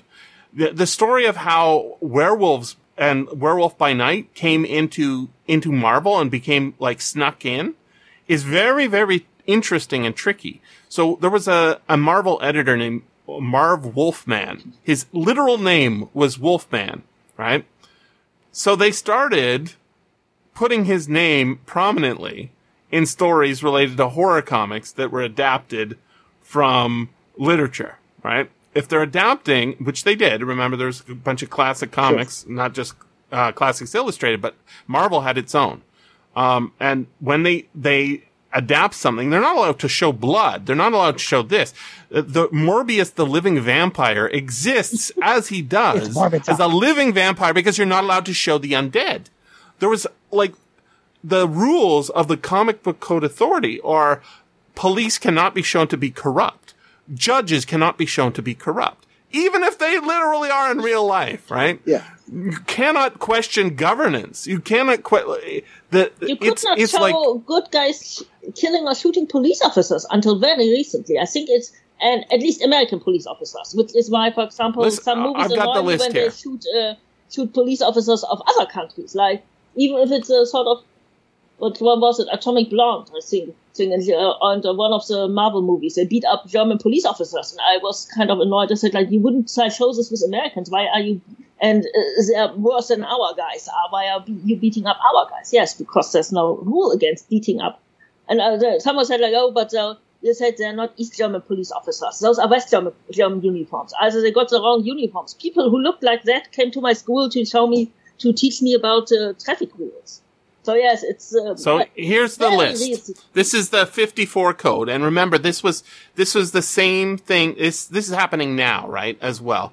The government threatens the corporations because they're getting complaints, and also it's a way of controlling the population. So they threaten to legislate. There's a current one with YouTube and Twitter where the government says, you know, if you don't knuckle under and do what we say, you know, the way we want you to, we're going to regulate you, and we're going to take because of disinformation or something. Not just Twitter, but all sorts of almost every major website has been massively compromised. Google, very much so. So here's the list. Crime shall never be presented in such a way as to create sympathy for the criminal, to promote distrust of the forces of law and justice, or to inspire others with a desire to imitate criminals. So if you have a juvenile delinquent, you have to make sure that he's punished, right? And that was continuous. If crime is depicted, it should be as shown as a sordid or unpleasant activity. Policemen, judges, government officials, and respected institutions shall never be presented in such a way as to create disrespect for established authority. Criminals shall not be presented so as to be rendered glamorous or occupy a position which creates a desire for emulation. So you can't want to be like Kingpin, right? In every instance, good shall triumph over evil, and criminal punished for his misdeeds. Scenes of excessive violence shall be prohibited. Scenes of brutal torture, excessive or unnecessary knife and gunplay. So necessary knife and gunplay is fine. Physical agony, the gory and the gruesome shall be eliminated. No comic magazine shall use the words horror or terror in its title. All scenes of horror, excessive bloodshed, gory and gruesome crimes, depravity, lust, sadism, masochism shall not be permitted. All lurid, unsavory, gruesome illustration shall be eliminated. Inclusion of stories dealing with evil shall be used or shall be published only where the intent is to illustrate a moral issue, and in no case shall evil be presented alluringly, nor so as to injure the sensibilities of the reader. Notice it's not the reader's parents, which it really is. Scenes dealing with, or some guy down the street who worries about other people's kids. Scenes dealing with or instruments associated with the walking dead, torture, vampire, vampirism, ghouls, cannibalism, werewolfism are prohibited. Profanity, obscenity, smut, vulgarity, or words or symbols which have acquired undesirable meanings are forbidden. Nudity is in any form is prohibited, as is indecent or undue exposure. So Conan's out, right? Suggestive and salacious illustrations or suggestive posture is unacceptable. Suggestive posture. Females shall be drawn realistically without exaggeration of any physical qualities. Have you read comics? Yeah. Illicit sex relations are neither to be hinted at nor portrayed. Rape scenes as well as sexual abnormalities are unacceptable. Seduction and rape shall never be shown or suggested. No seduction, apparently. Sex perversion or any inference to the same is strictly forbidden. Nudity of meretricious purpose and salacious postures shall not be permitted in the advertising of any product. Clothed figures shall never be presented in such a way as to be offensive or contrary to the good tastes or morals. It changes over time, right? But the reason they're instituting this is because they can have their business taken out from under them by a government whim. One of the reasons comics have to have a letters page is because they had to conform to a law. It wasn't a law, a regulation that the Postal Service used. So if you can't get national distribution for your comic, your comic's gone. They can wait, like they just make a phone call to you, right? Your whole business is out. And this is how evil government can be, is it can take control over entire industries just by changing a few regulations and saying, you're not playing ball. Let's have some, congressional hearings. No, see how you like that. The German film censorship. We have a film censorship. Of course, we can't call it censorship. It's called voluntary self-control of the movie industry.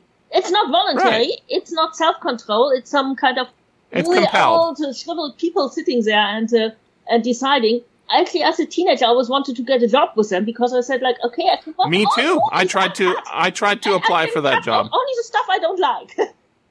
I wanted to see the movies that were not allowed to be shown. One of my friends got that job instead of me. Yeah. That bastard. and he was saying, you don't want to have this job. You have to see a lot of gross stuff. And I said, yeah, but I want to be able to see whatever I want. And getting paid to watch movies also sounds okay. Yeah, like I said, I wanted that job because I thought, like, okay, I can watch all the movies uncut. That would be so cool. And then I can decide if there's stuff that shouldn't be in there that's stupid, and I can cut all the stupid stuff out.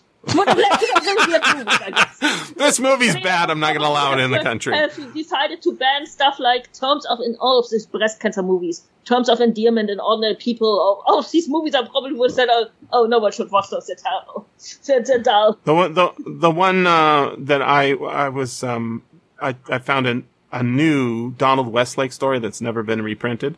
I had to type it up because it was such a low res scan. I thought it was called Matin's Place.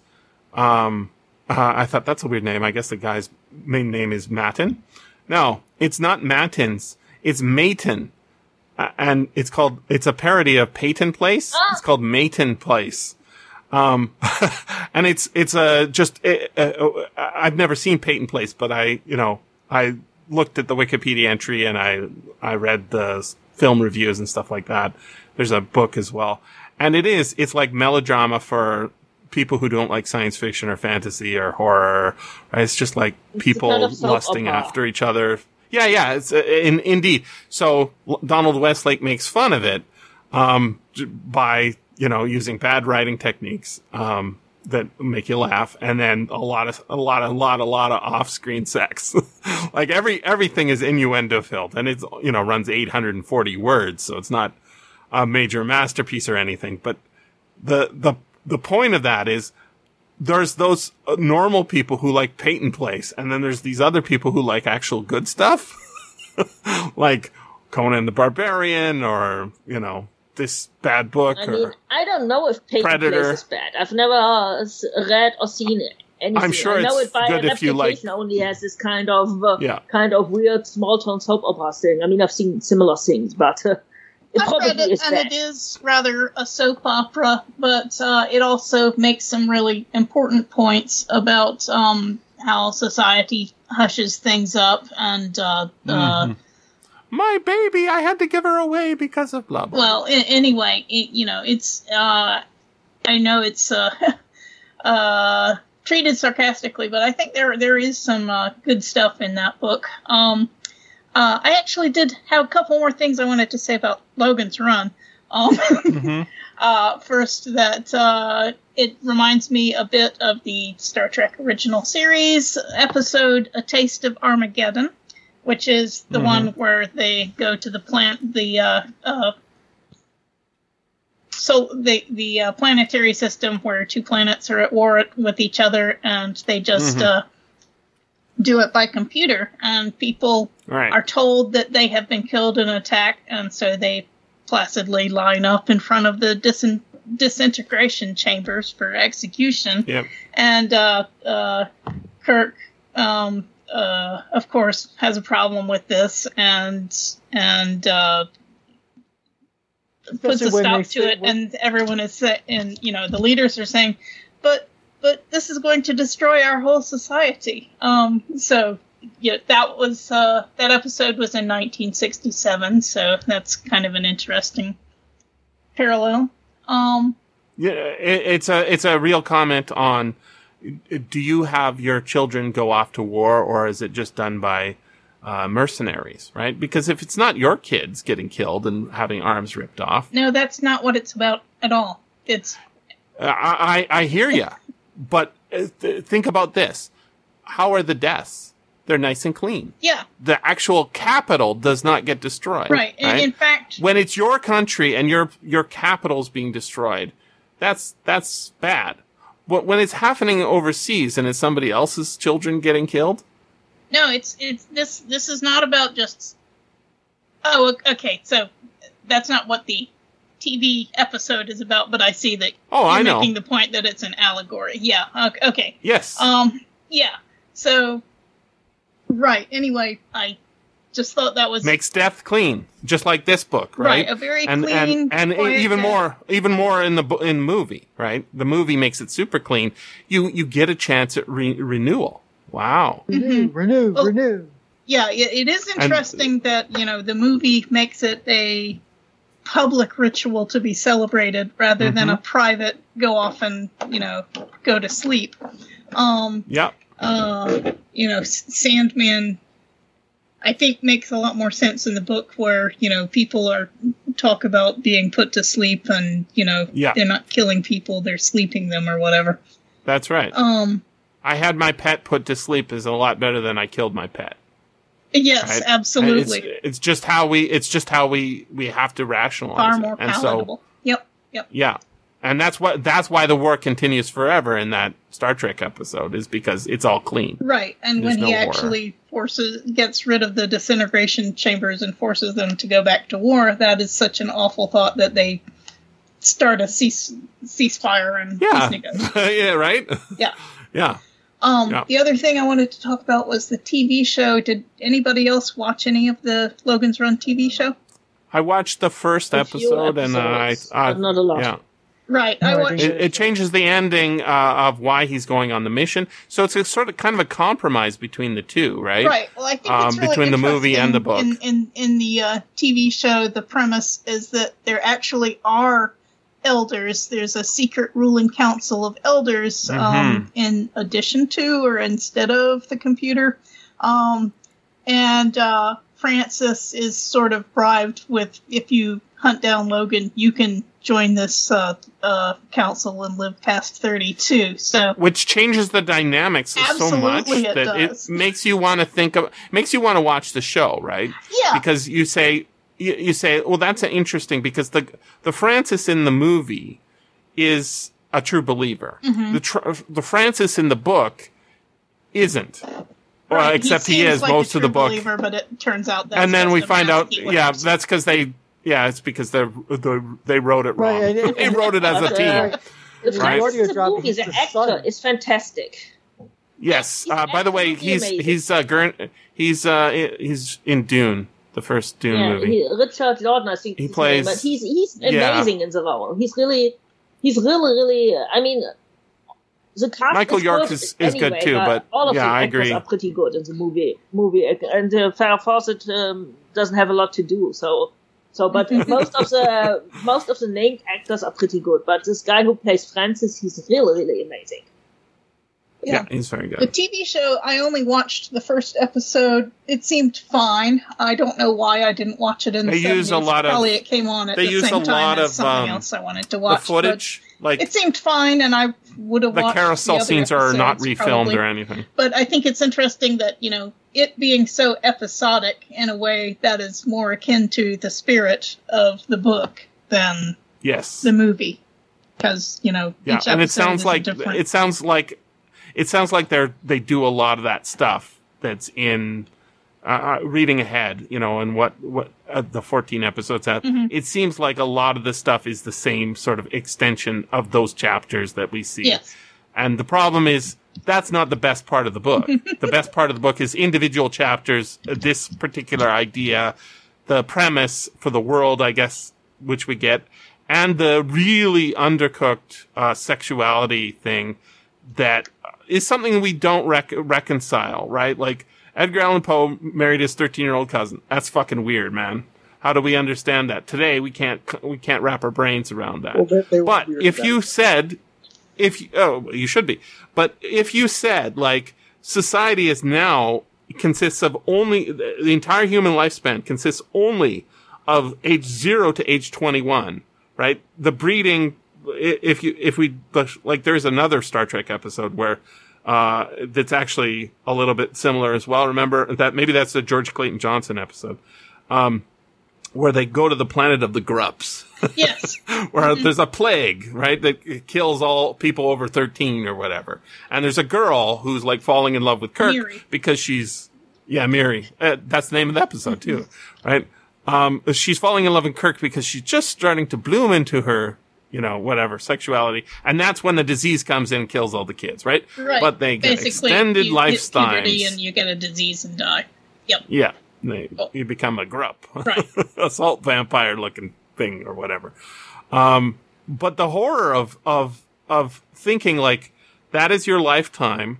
But more importantly, there's no, the characters in this book who are, good at their jobs, there's no way they would be good at their jobs in this if they're 21. Right. That was I was saying before why 30 made a lot more sense than 21. The 16-year-old plastic surgeon doesn't make any sense, even if the machine does everything. But I was like, oh, please give me a break. speculative fiction and imagining like a wild futuristic society, 21 is a more interesting thought experiment. But way more interesting. 30's not. And yet they don't do enough with it because the scene where he's like he's at a party and there's a 13-year-old there and she's like coming on to him or they go one of the guys Francis I guess says I'm gonna go get me oh no it's not Francis some guy on his last day said I'm gonna go get me this girl and this girl and this girl and he literally means girls, right? They're not 21, they are between 12 and 15 or whatever the age number, I guess at 14, right? It's like weird, man, right? And yet if we like one of the things that happen in our society is people have babies older now, right? So for South Korea, average age of a woman getting married is 26. Why is that? Well, because they go through school, right? And then they get married and then they have a kid. That's unusual. A normal thing is, you're 14, you have a baby. That's normal. And so they don't do anything with that in this book. And they should have, because that is a real science fiction idea. It's a scary one, but I want to have ideas in my story. They don't do anything with that. So notice one of the things you'll see is there are kids dressed in yellow in the movie, but not very many. Maybe they're mostly in their creches. They're playing with their robot mom. Or robot doll. Dude, that scene is so cool. Right? The little doll that gets put away. Yes. We needed more of that and less of the next scene. At the top of the discussion, Jesse, you mentioned Billy Wilder. And Billy Wilder's first English language movie, I don't know if you've seen it, it's pretty obscure, but it plays around with the age squick factor in a really hilarious way. It's a romantic comedy. It's about a woman and she needs to take a long train ride. She needs to get a train ticket, but she doesn't have enough money for the train ticket. So what she does is she pretends to be an 11-year-old girl so that she can get the child discount. So they let her on the train as an 11-year-old girl, but because she's an unaccompanied minor, they got to get somebody to chaperone her, and they find a major from the Army who's traveling across country on the same train to chaperone her. So she's a grown woman pretending to be 11, and she falls in love with the major. But the thing is, he's really... The major and the minor is the movie. The major and the minor is what it's called. He's really uptight, really by the books. She can't tell him that she's only pretending to be 11 because then he'll lose respect for her. He'll know that she's a liar. So she has to choose between pretending to be 11 and having him be like, you're a child, or admitting to being a crook. And it's a really hilarious romantic comedy, but it plays with all of that, sexual panic, I guess, around age. But it's probably got to be late 40s, because it's his first English language movie. Late 40s. Yeah, it's 42. Wow. Okay, yeah. So early 40s. But it's a really funny movie, and it plays with I love Billy Wilder, so I'm going to watch those anxieties. It's a lot like, his later film, Some Like It Hot. Bye, Cora. Bye, Paul. They're busy typing that they need to leave. I need to get going, too. Sorry. No worries. Well, me too. No worries. Sorry. It's fine. We will continue to talk Billy Wilder. Thank you, guys. Yeah, thanks, Jesse. You're very welcome. Talk to you later. No worries. Yep. Thanks. Yeah, bye, Paul and Trish. Billy Wilder has a great movie career. Yeah, he does. Some Like It Hot is similar because he's... I haven't seen Some Like It Hot. I haven't seen most of his films, but like the ones that I have seen, they're all gems, right? So Five Graves to Cairo. That I haven't seen. That's one. Dude, you got to see it. It's really good. It's very play-like. It's set in the desert of the Sahara. It's on Quentin Tarantino's list of, great movies. He's really good. It's a war film. It's a mystery kind of. It's the premise is in order to conquer North Africa, Rommel, or teams ahead of Rommel, have buried 5 graves in North Africa. Those graves are actually munitions and fuel dumps, so that he can conquer, in rapid succession. He can do blitzkrieg. And so the main character is like a British tank driver who gets lost from his unit, goes to a small sort of desert town, and gets ahead of Rommel and pretends to be on the hotel staff. And it's got Rommel as a character in it. It's very good. And then Double Indemnity, 1944. My God. That is a great movie. Dude. Sunset Boulevard. That is terrific. That's amazing, yeah. Right? Yeah. And yeah, The Apartment. Yeah. The Private Lives of Sherlock Holmes. The Front Page, the 1974 adaptation. I just got to start watching more Billy Wilder movies. Yeah, he's one of the top directors. But the reason I mentioned the movie is because it plays with those anxieties in a different, in like a comedic way. Because she it's very Shakespeare, right? Yeah. Where you got a girl dressed up as a guy. And then they will they won't they well that's what Sunlight Hot is about. Yeah, that sounds good. Which is also on a train, and it's about a guy dressed up as a woman. But, 2 guys. Oh, cool. Yeah. It's 2 guys dressed up as a woman. And it looks like he wrote a ton of films too. One ends up with Marilyn Monroe, and one ends up with a guy. There were several German movies in the 1950s about women, young women dressing up as men and having adventures and some sexual confusion. The best of those is Spessart Inn. If you can find it, watch it. It's brilliant. It's a musical, and it's about some robbers. They hold up a coat. What's the title? With an aristocratic lady, and she dresses up as she switches clothes with a random young wandering. What's the title of it? Sorry. What's the title? The Spessart Inn. I'll put it in the chat. Spessart. The Spessart Inn. That one is brilliant. I think it used to be on. Yes, Spessart is an area in Germany where it's set. There was also one which about there were also several about women. These were actual cases of women dressing up as men to go off to war to fight Napoleon or something. And they made a few movies. There's one called The Page of Gustav Adolf, which is kind of depressing because she died. It's always the same actress who was kind of boyish who played these roles. But the Spessart Inn is really brilliant. It used to be on YouTube, but without subtitles. I'll look for it. I'm a big fan of good movies. There's a lot of bad movies out there, but the good news is we've got a lot of years of old movies. Great. It's a great one. One of the best German post-war movies, I think. Doesn't really get the credit, but it's a really good one. I think it's 1958 or 59. You are right. It's 58. And it's nice and short. 1 hour. It's fairly short, yes. It's fairly short, and it has... lots of new... It's also really interesting because the story is narrated... via a ballad. There's a wandering balladeer who sort of tells the story. This was a really common device in 1950s German cinema, that they used balladeers to tell stories. Also, in contemporary movies did this. And it sort of died off because it turned out it was always the same guys, a comedy duo who were playing these roles, and one of them died.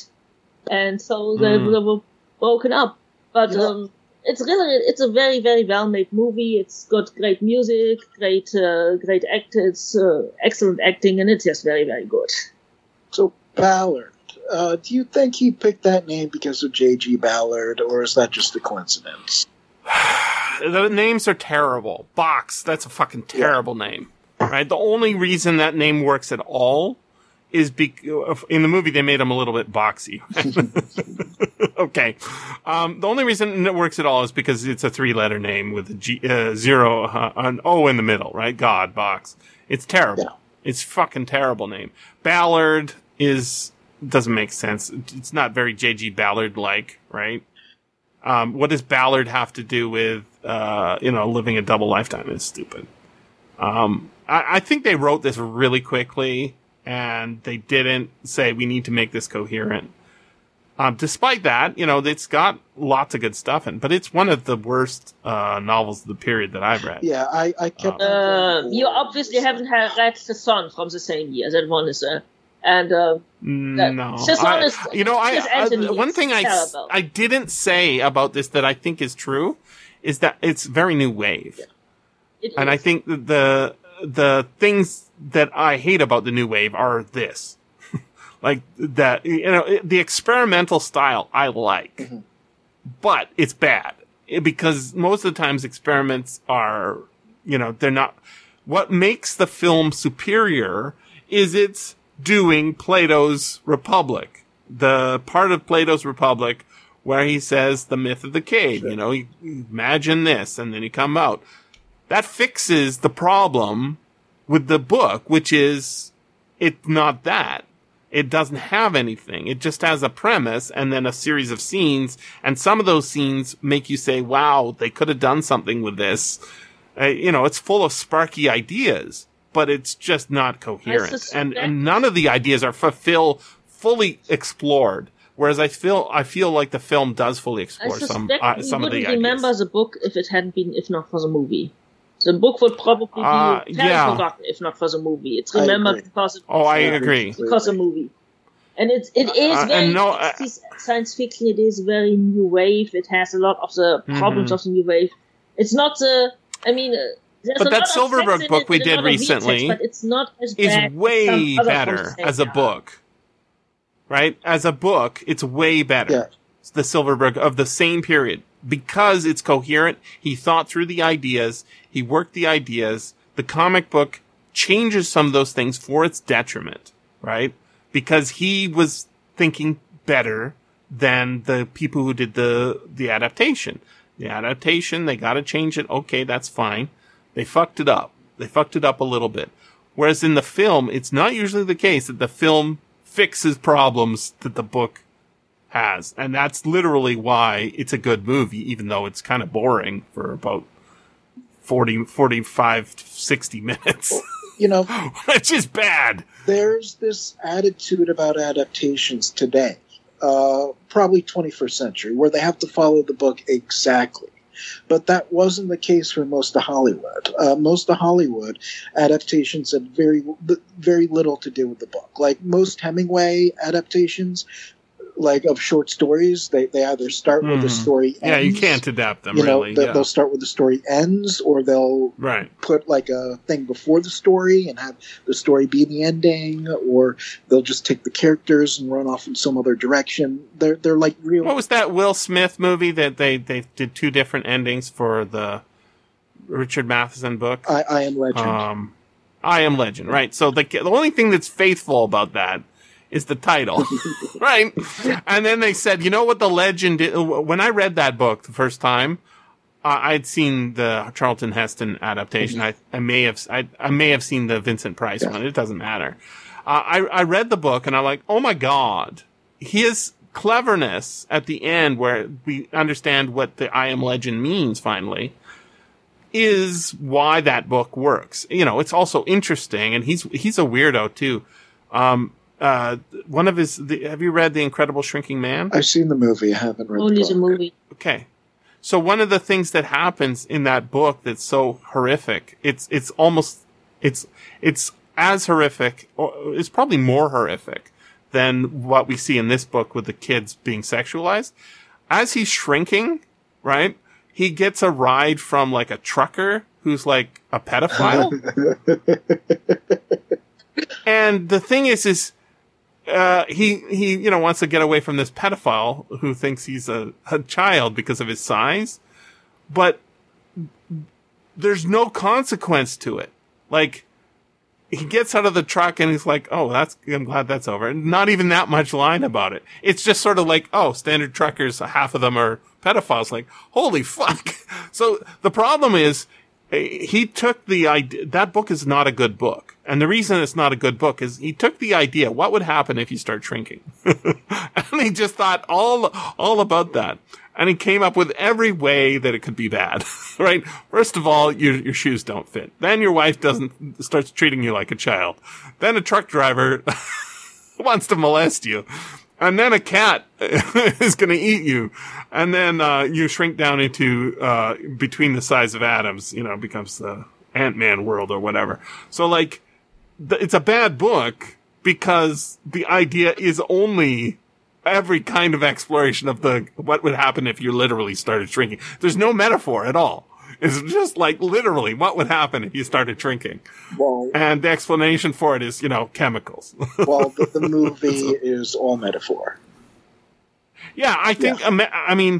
Metaphor is why we should.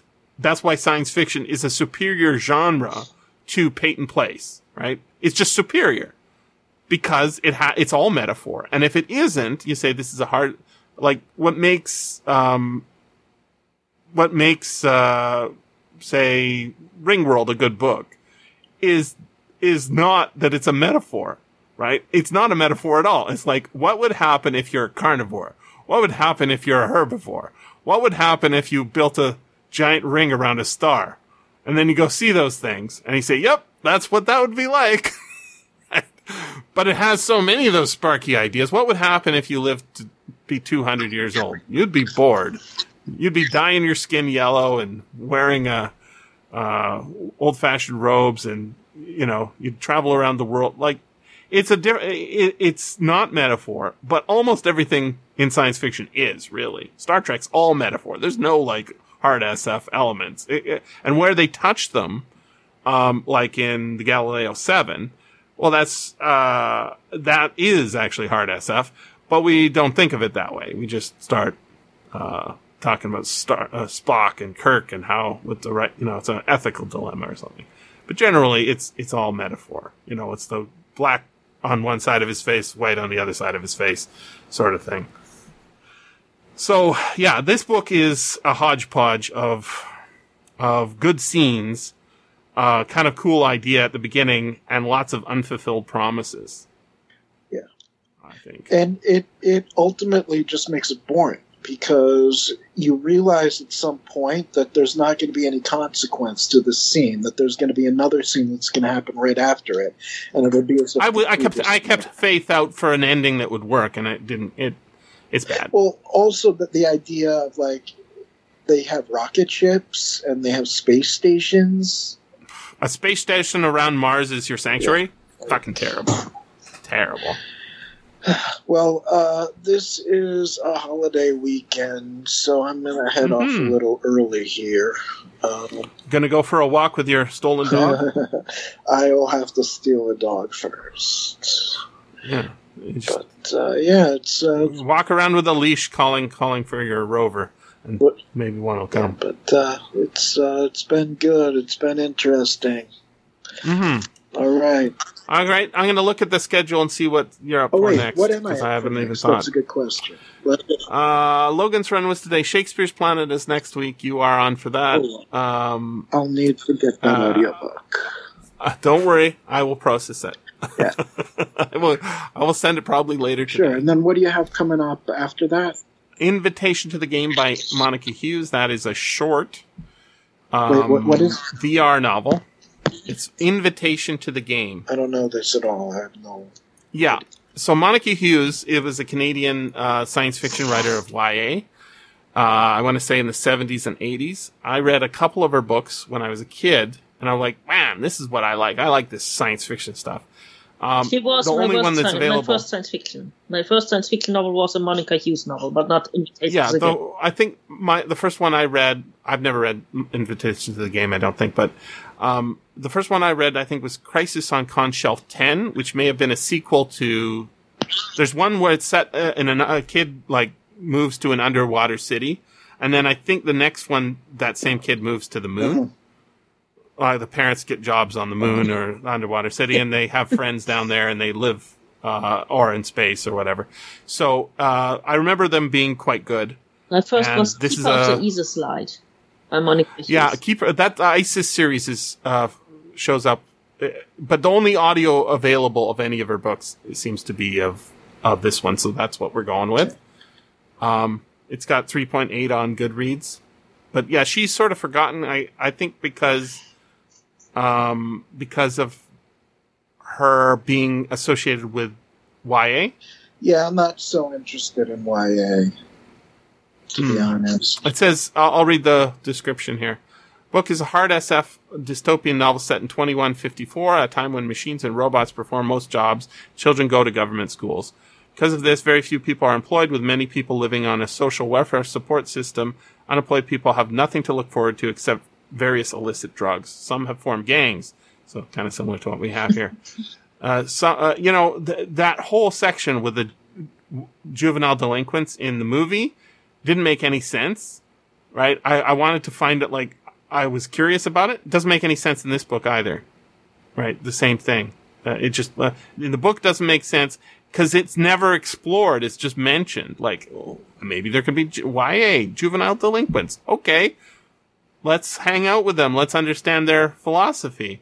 No, Logan just yells at the kid and says, "You're going to be old soon." Well, here's what I thought. Like reading the book, when they got to the the penitentiary in the snow, and everybody was like fighting. I thought, oh, I get it. First, it's a society that's too organized, and then a completely anarchist society to show how like both extremes are bad. But we didn't get that. Like the idea was kind of there, but then it was never explored again. It was just like... Yeah, it's almost picking little things out of a hat and saying, okay, this is your chapter now. Yeah. You write this. It's not great. So I don't know if Invitations to the Game is going to be excellent, but I expect it to be at least good because she did wow me when I was a kid. Mind you, I was wowed by, apparently in grade 6, I have like an old report from the teacher saying, Jesse is obsessed with... What's the book with a flying horse got turned into an Oprah Winfrey movie that Wrinkle in Time, is that it? Wrinkle in Time, yeah. So apparently I was obsessed with Wrinkle in Time. Which I've never read. Six. And well, apparently I loved it. Because I'm no longer the target audience. Well, I'm going to be back in a second. I'll just... I didn't watch the movie, but apparently it's like Rotten Tomatoes is 42%. So, I think I did get the graphic novel. It's somewhere on my shelf. You know, they did like a tie into the movie adaptation of the book, but I haven't had a reason to crack that open. 26% audience score. How do they fuck things up so bad? I remember it getting a lot of hype beforehand because Oprah Winfrey was in it and so on, and then it sort of just fizzled out and vanished.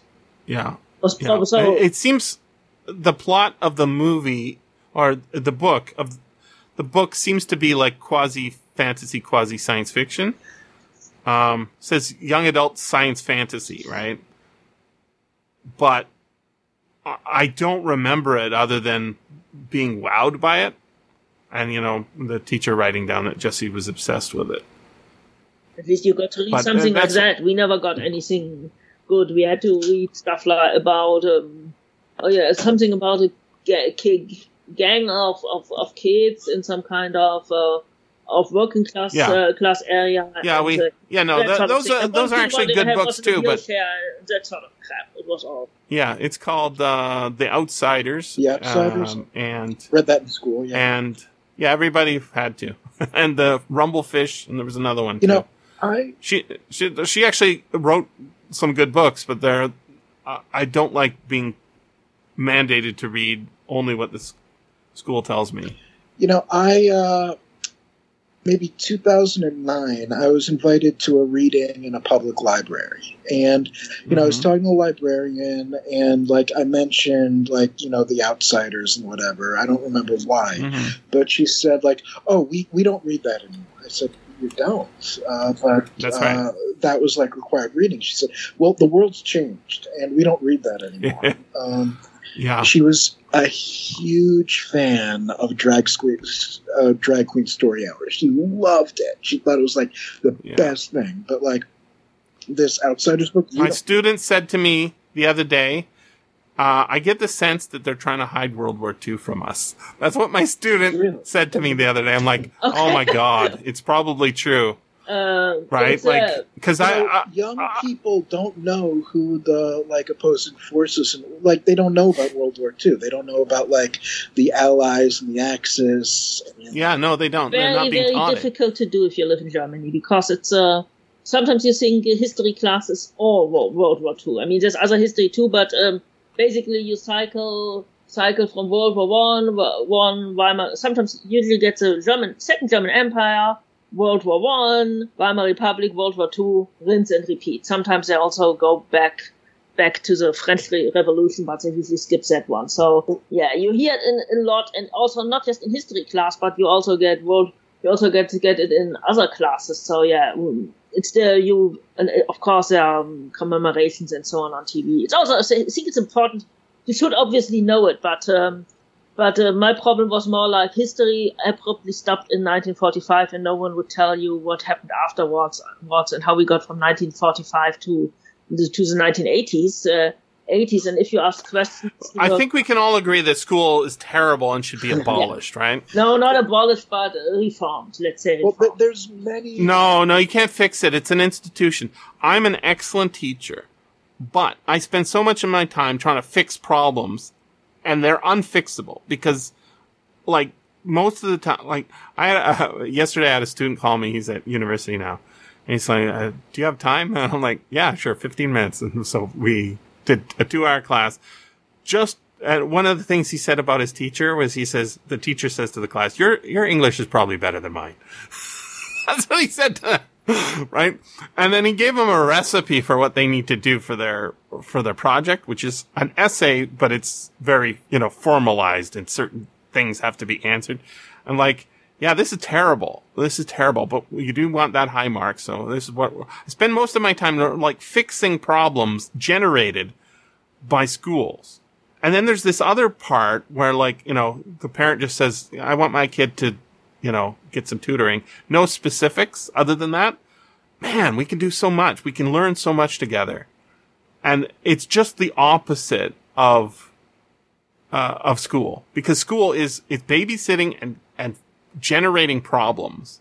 And then there's the occasional thing where, there's a good teacher who has, good principal, and there's no psychotic interference from the local school council or the government. And that's the exception, right?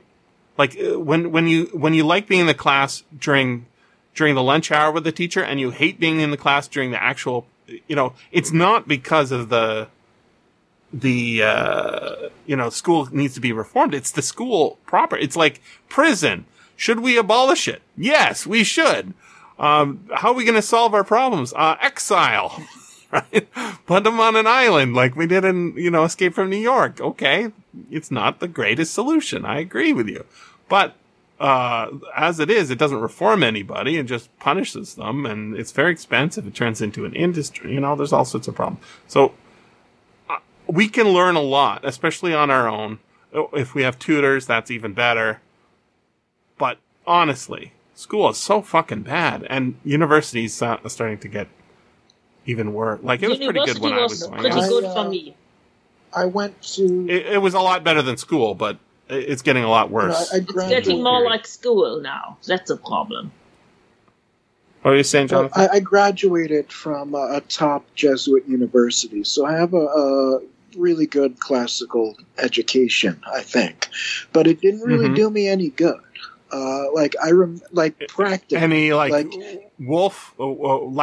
Good? Practically, pragmatically, career-wise. Okay. I remember... Well, that's typically what they're saying school is for now, is to help your career. But, I went to the guidance counselor, senior, and, I'm going to graduate soon. I should be starting to think about, a job. So they, have me, They sit me down in front of the computer. They have me registered a monster. They said, what should your password to monster be? What should your username to monster be? Oh, monster, it was a job search website. Okay.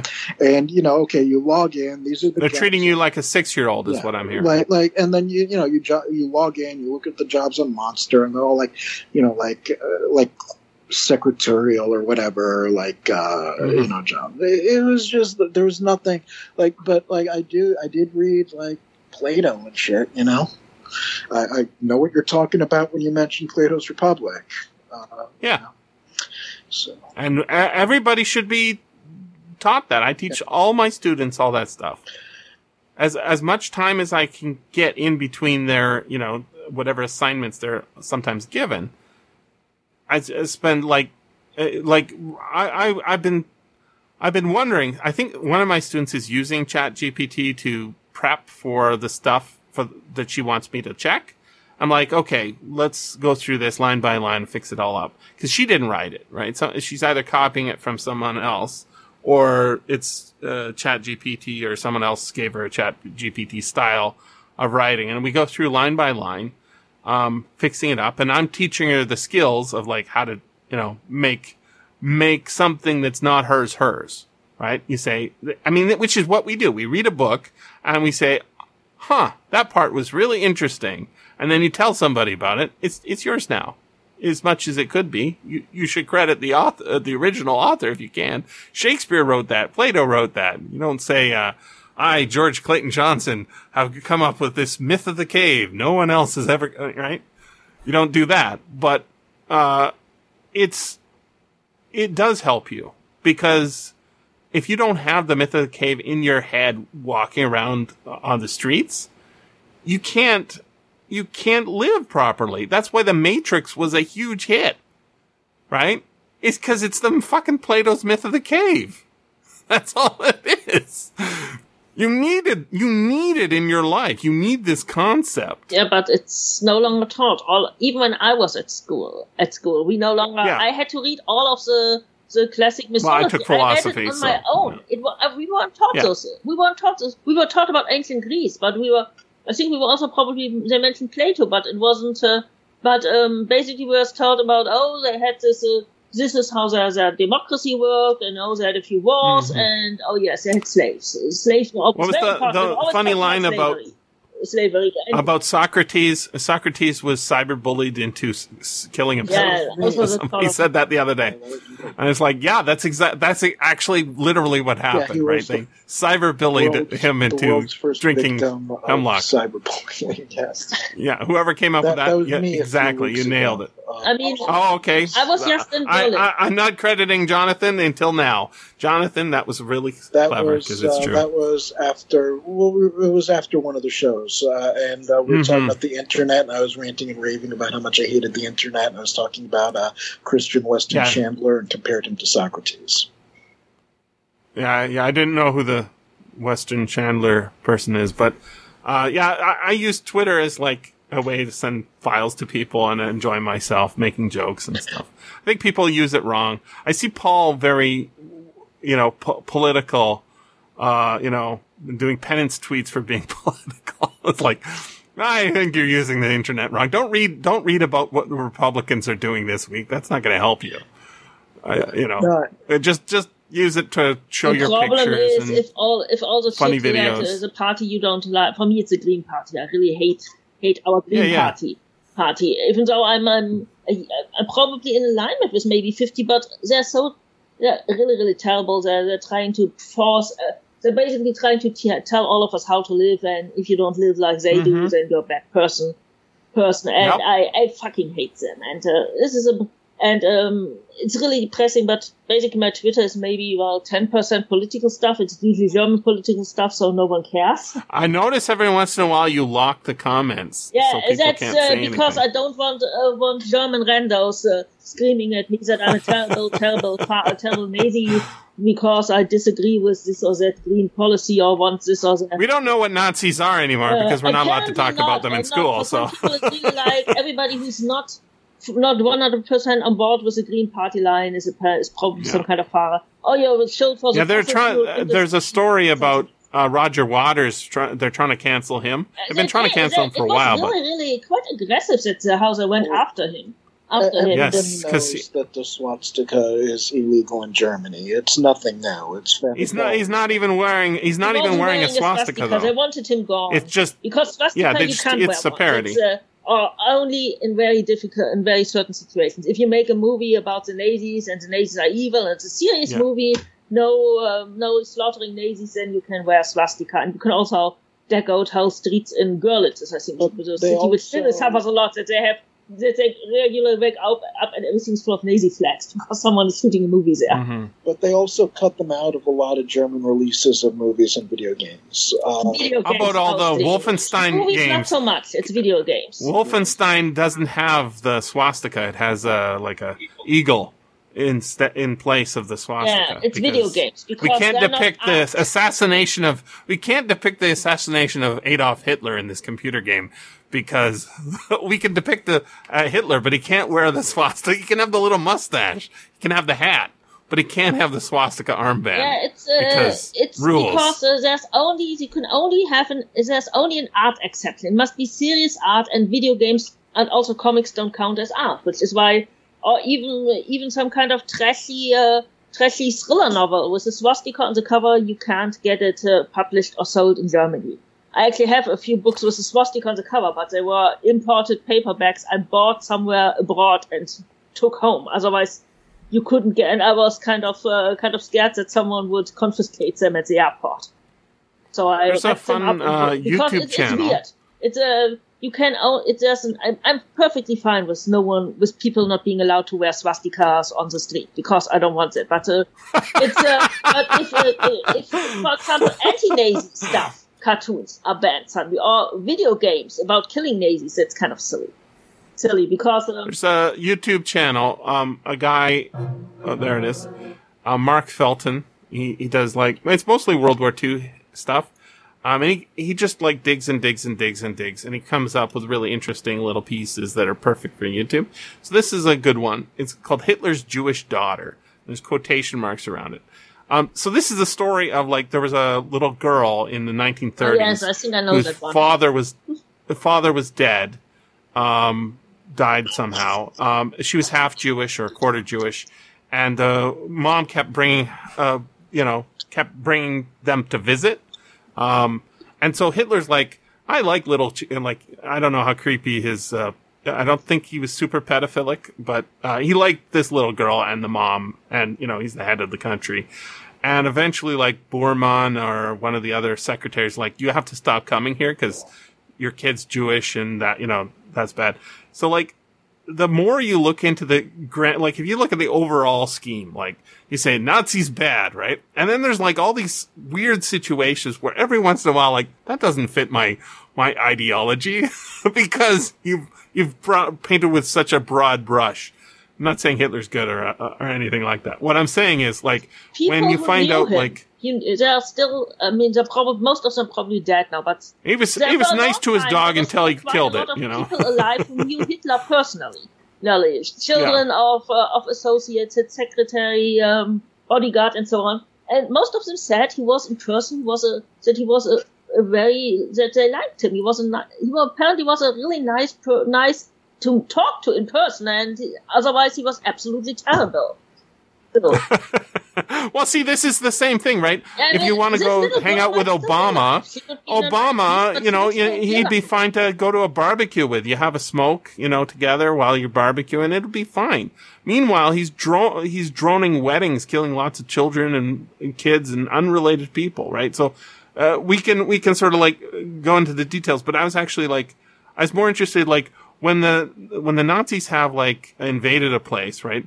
They also say, let's make an SS unit out of these Frenchmen, right? So Frenchmen start joining, and then they go over here, this country. They had an American legion of ex captured soldiers who say, you want to get out of this concentration camp, join the SS, fight on our side, right? And it's oh, yeah, of course they did that. Because they're short on manpower and it's free soldiers, right? So, of course they did that. And they did that, in Russia. They did it everywhere they went. And it's none of these details come out in the broad brush. A lot of particularly. They didn't have to recruit very hard in Ukraine. So they thought, yes, okay, we're probably better off with the Germans. Yes. Yeah, they didn't. Which is not something anybody wants to remember. The reports on Bandera are like, the SS guys are saying this guy's too hardcore for us. It's not good. But yeah, so it's just really interesting. When you take away the ability to talk about something, you take away, like there's another Mark Felton, right? Hitler's Jewish soldiers. It's just a list. Like this famous image of the ideal German soldier shows up on a magazine. He's Jewish, right? Like that's weird. There were a lot of. So there were quite a few. They have to propaganda. They have to wipe that out. Slip by. They had forged papers. Or they get special permission. Yeah, they joined the army because they were fairly safe there. There's a story about the Jewish. If you're not allowed to talk about this, that's when you miss the details. Industry in Nazi Germany of forging people's papers. No doubt. Not Jewish or whatever. You had to. Otherwise, you were, even if it was just the grandmother, you were in trouble. Yeah. My great-great-grandmother had a Jewish name. She was called Isidora Weiss. She was and the woman was born sometime in the 1860s, 1870s in what is now France. It was it footballed around between France and Germany. Germany, it's now French. And when my grandmother and grandfather wanted to get married, they got in trouble because the grandmother of my grandmother, so my great-grandmother, she might have been Jewish. And they got some papers signed by some kind of French mayor that this woman is baptized, single trouble. I don't know what she actually was. I suspect these people were converts, but probably in response to anti-Semitism in France at the time. But she was, and she caused trouble. We still have these papers, or my parents have them somewhere, because my grandmother gave them, when she died, she gave them to my mother and said, keep this in case you need it again. So they had to prove that this woman was not Jewish. You're still hanging on to it in case you need it again. That's not a good sign. That's really, I always think that's the most depressing thing, that this woman who died in my biological grandmother, I didn't know if she died in 1968. But she gave them to my mother and said, yes, so this was more than 20 years after the war. And she still said, okay, keep them in case you need them again, in case you need to prove you're not Jewish. That's crazy shit. And I still have no idea if the woman really was Jewish or not. All I have is a piece of paper that says she was baptized. Yep. It's pretty crazy. So yeah, I'm against censorship. I'm against Comic Code authorities. Yeah, and I'm leaving now because I'm hungry. It's 8 p.m. and I need to have dinner. Wow. And Jonathan has to go steal a dog. Yeah, okay. All right. Lovely talking to you, Jesse, and nice meeting you, Jonathan. It was good meeting you, too. Oh, is this the first time you were on together? Yeah. Well, that's interesting. I think we were. Okay. I recognize your name because I've seen your books around the place. Yeah, he's got great covers on his books. Yeah, they're really good covers. The audiobooks. Yeah, they're fun covers. I've noticed your books at any rate. My name is the German name for the Vistula River in Poland. Yes, it's a Weichsel. It's a river. Yeah. It's now in Poland. It's now in Poland, I think. Yes, it's no longer German, but it used to be. When it was German, it was called the Weichsel River. And if it ever becomes German again, it'll be called the Weichsel River. When it becomes German again. I don't think it will become German again anytime soon, in spite of some people sort of wanting that part. I don't know. Things are really shaking up in Europe. Yeah, things are really unstable. Yeah, but who knows where the chips will fall. I mean, okay, maybe we get Eastern Prussia and what's now Kaliningrad and used to be Königsberg back. Not sure if we really want it, but... Holy shit.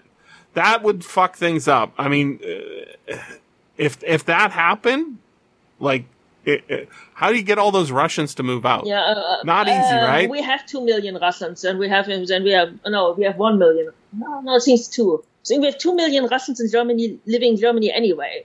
That's not the same thing, though. That's not the same, then. You probably got...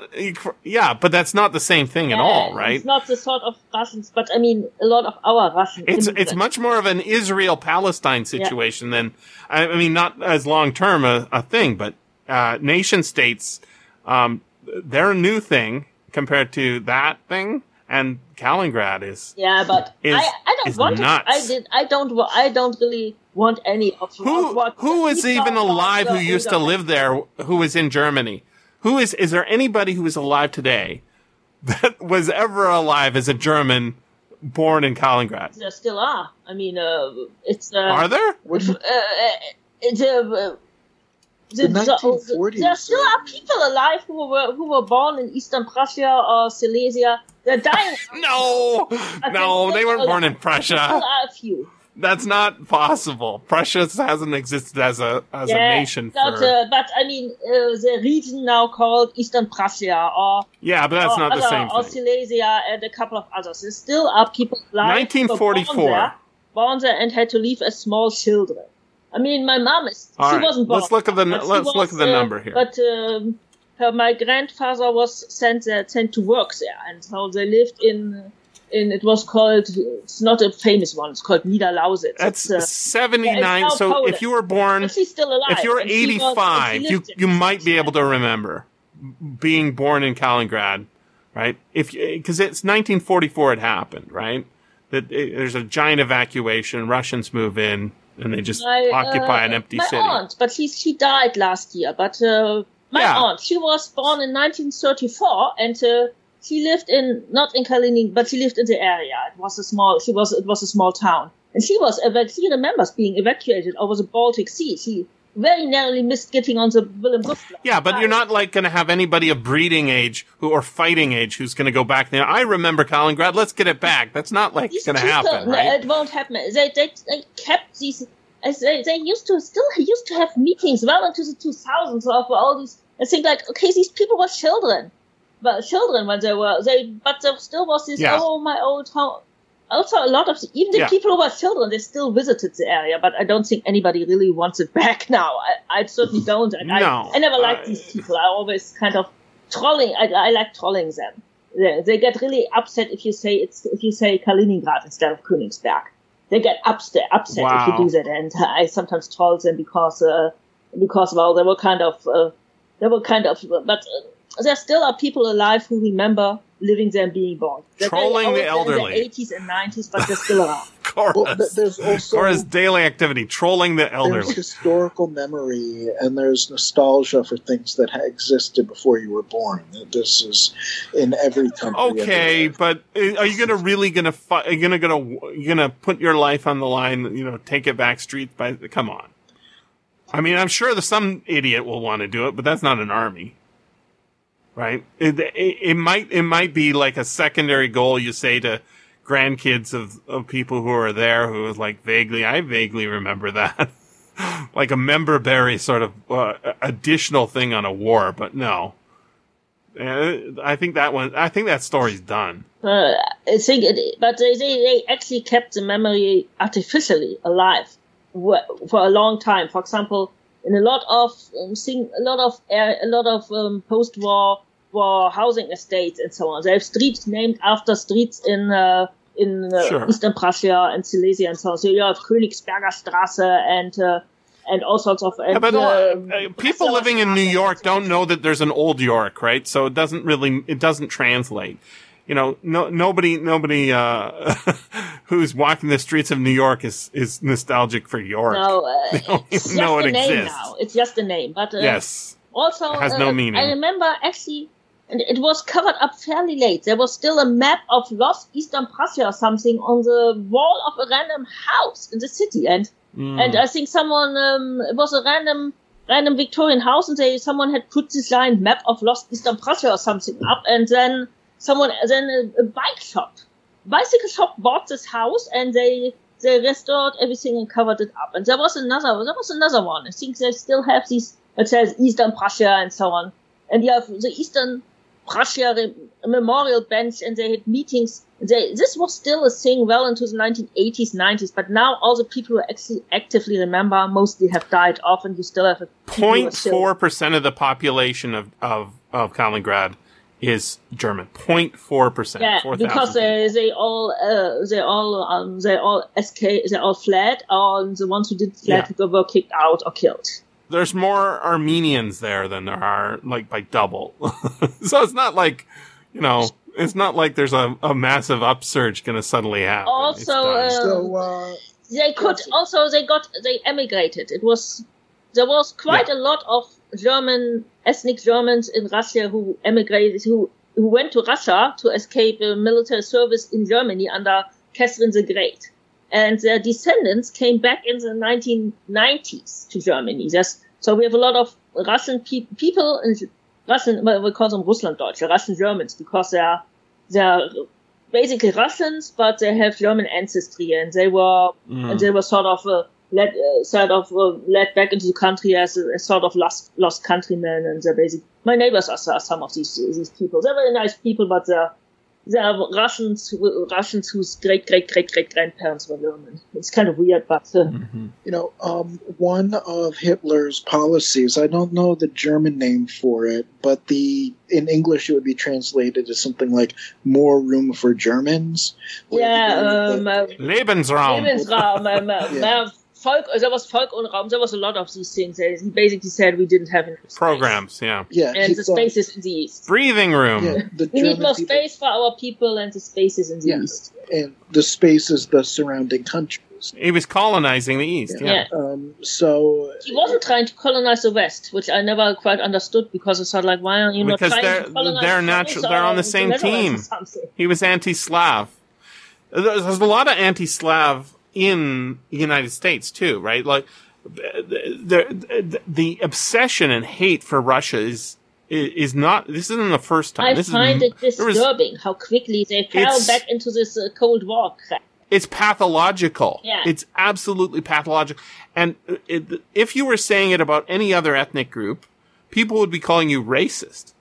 When they do it about Russians, it's never thought that way by these psychopaths. Yeah, I find it very, very disturbing. It is insane. Also, people I thought of left as progressive left wing suddenly wound into the Russians are evil, as if you switch all the people who were Russians 2 years ago and suddenly are Ukrainians. And they often said they were Russians. Mostly they were Jewish or something, but. They said, I'm Russian, my grandparents were Russian Jews, and suddenly they're Ukrainian Jews. They probably are, but it's still, I find it kind of disturbing that everybody immediately bought into this, the evil Russian thing again, into which I didn't buy in the 1980s. Probably because I'd met Russians and knew they weren't evil, they were just people. Yep, so strangely, they're humans who like to eat food and pet dogs and go for walks. And dance. The United States actually had really good relations with Russia under the Tsars. It wasn't until the communist revolution. Yeah, no, it triggered absolutely the revolution. But it's not the communist revolution.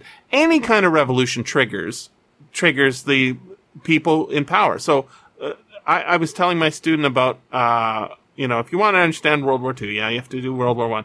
I'm increasingly of the opinion that World War One is actually World War II, and that the war against Napoleon was World War One, because it's almost as big, right? It's happening in North America, it's happening in Africa, it's happening in Europe. Everybody's involved. The Russians, the Prussians, we have the French, the Völkerschlacht, the Mexico, in Leipzig, outside. Well, it's at sea, it's on land, it's in the air, right? It's everywhere. It's not in the air. Just cannonballs. But they did have balloons. They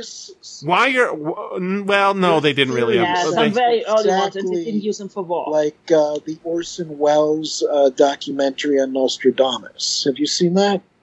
No, I've never even heard of it. Oh, well, this is based on the 1969 book that interpreted the writings of Nostradamus for modern America. And it was an 1980s documentary hosted by Orson Welles. And in their documentary, there are three antichrists. The first antichrist is Napoleon. The second antichrist is Hitler, and the third antichrist hasn't come yet. JFK. I'm looking at the poster. No, it's JFK in the poster. No, the third antichrist is a Muslim terrorist who hasn't come yet. Oh, okay. He hasn't appeared. I think he should appear anytime King now. If you believe Nostradamus, which in a blue turban. But he's not. I think he's born. I think it's something like born in Jerusalem, but not a Jew, which would hint at a Muslim or maybe Christian. But he I'm not so convinced on Nostradamus myself. Born in 1968, he should hurry up. He's 55 after 9/11 happened, people looked back at this old mid-century American interpretation of Nostradamus, where the third Antichrist was a guy in a turban from the Middle East, and they said, "Oh my God, Nostradamus came true," and that's when. Yeah. But you know, it's bullshit. But whatever. I don't know. Well, no, he's just the narrator. He didn't write it. He actually hated it. He thought it was bullshit. He hated narrating that. But he makes a really good argument, even nonetheless. No, I think you just like define your terms, right? They didn't say World War I is World War I during World War I. It's only in the context of a Second World War happening. Actually, and it's only the Second World War is only in the context of thinking about, like, look at how close they are together, because Napoleonic Wars are way, I was just watching Sharp recently, and I was thinking, you know, there's no better story than you got the guy, you put him on an island, he's out of the game. What? He's back! like if Hitler's back and he's rolling tanks across, Germany and France again, people's like, what the fuck? We got this guy! I was in about the namings of wars. I mean, it was the World War One was a great war, well into the into World War Two, and the war to end all wars. Last weekend, and there was and I passed a memorial plaque on the railway, on the wall of the railway viaduct over Friedrichstraße, which was the central station of old East Germany, but they built a new one, and now it's just another public transport hub.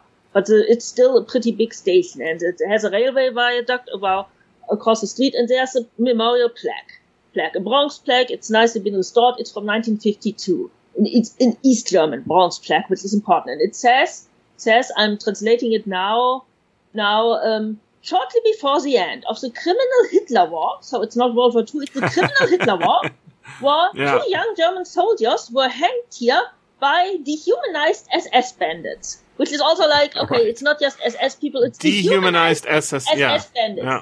And this plaque was put up in 1952, and it was restored in the 1990s, probably because no one wanted to take it down, because it's a memorial plaque for two, they were probably deserters, or just people presumed to be deserters. Yeah. And I also thought, okay, why this plaque? Why here? Because they killed all sorts of supposed deserters towards the end of World War II. There must have been, you could have probably put a plaque on every second house in Berlin, but why here? Was it because it was a problem?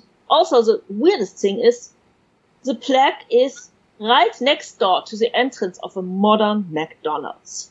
And it's so incongruous. You see these McDonald's, and then you've been colonized by McDonald's now. The entire lower portion of Friedrichstraße station used to be it was a border checkpoint, Friedrichstraße station, between East and West Germany. And the entire lower portion used to be border control areas. And of course, you no longer need those. So they just put in fast food shops and bakeries and so on, because you need to do something with it. And, but this plaque was directly next to the entrance of the McDonald's. It was nicely kept up. It was polished and everything. It was just so weird. Also, this hyperbolic language. It was interesting that it wasn't World War II to them. It was the criminal Hitler war. Like, okay, Hitler did it. Yeah. We didn't. Because the East Germans were the East Germans were no Nazis. They were the good guys. It's one of the reasons Hitler is disliked, and obviously not the main reason. One of the reasons Hitler is disliked is because he's not one of us. As in, he's not of the upper class, right? He's a fucking corporal. Yeah, he was nothing triggered the United States more. Actually. He was the son of the world, the Britain, France, and the United States. Nothing triggered them more than the Russian Revolution, because it chopped off the heads of the royal family, said no more. And then it said, you know who's going to run things? Committees. Committees made up of people in the actual community. And they're going to have a Supreme Soviet, which is a committee of all the committees, that's going to make rules. And there's going to be a chairperson in that, and he can be from whatever class. It doesn't matter. It was like that triggered the United States so much, and more importantly, Britain, who was kind of running the United States brain for a long time and sort of kind of is now. Their brains have gone to mush. What's the guy from Rhodes, the Rhodes Scholars, right? Oh, Jesus. Anyways, that's why like there's like an obsession and a pathological triggering regarding Russia. It's like they can never be forgiven for questioning the elites, let alone killing them. That's just not on. What about like? Because the French did so too, and it was a lot more. They did, and then they got an emperor. The Russians were kind of blundering. They killed their best. And then they put a king back in, right? They gotta get their kings back in, and so like we feel like today, Charles, you know, maybe he's not as in a great a position as Queen Elizabeth because, you know, he's like kings today. Really, that funny hat. But try and take him out.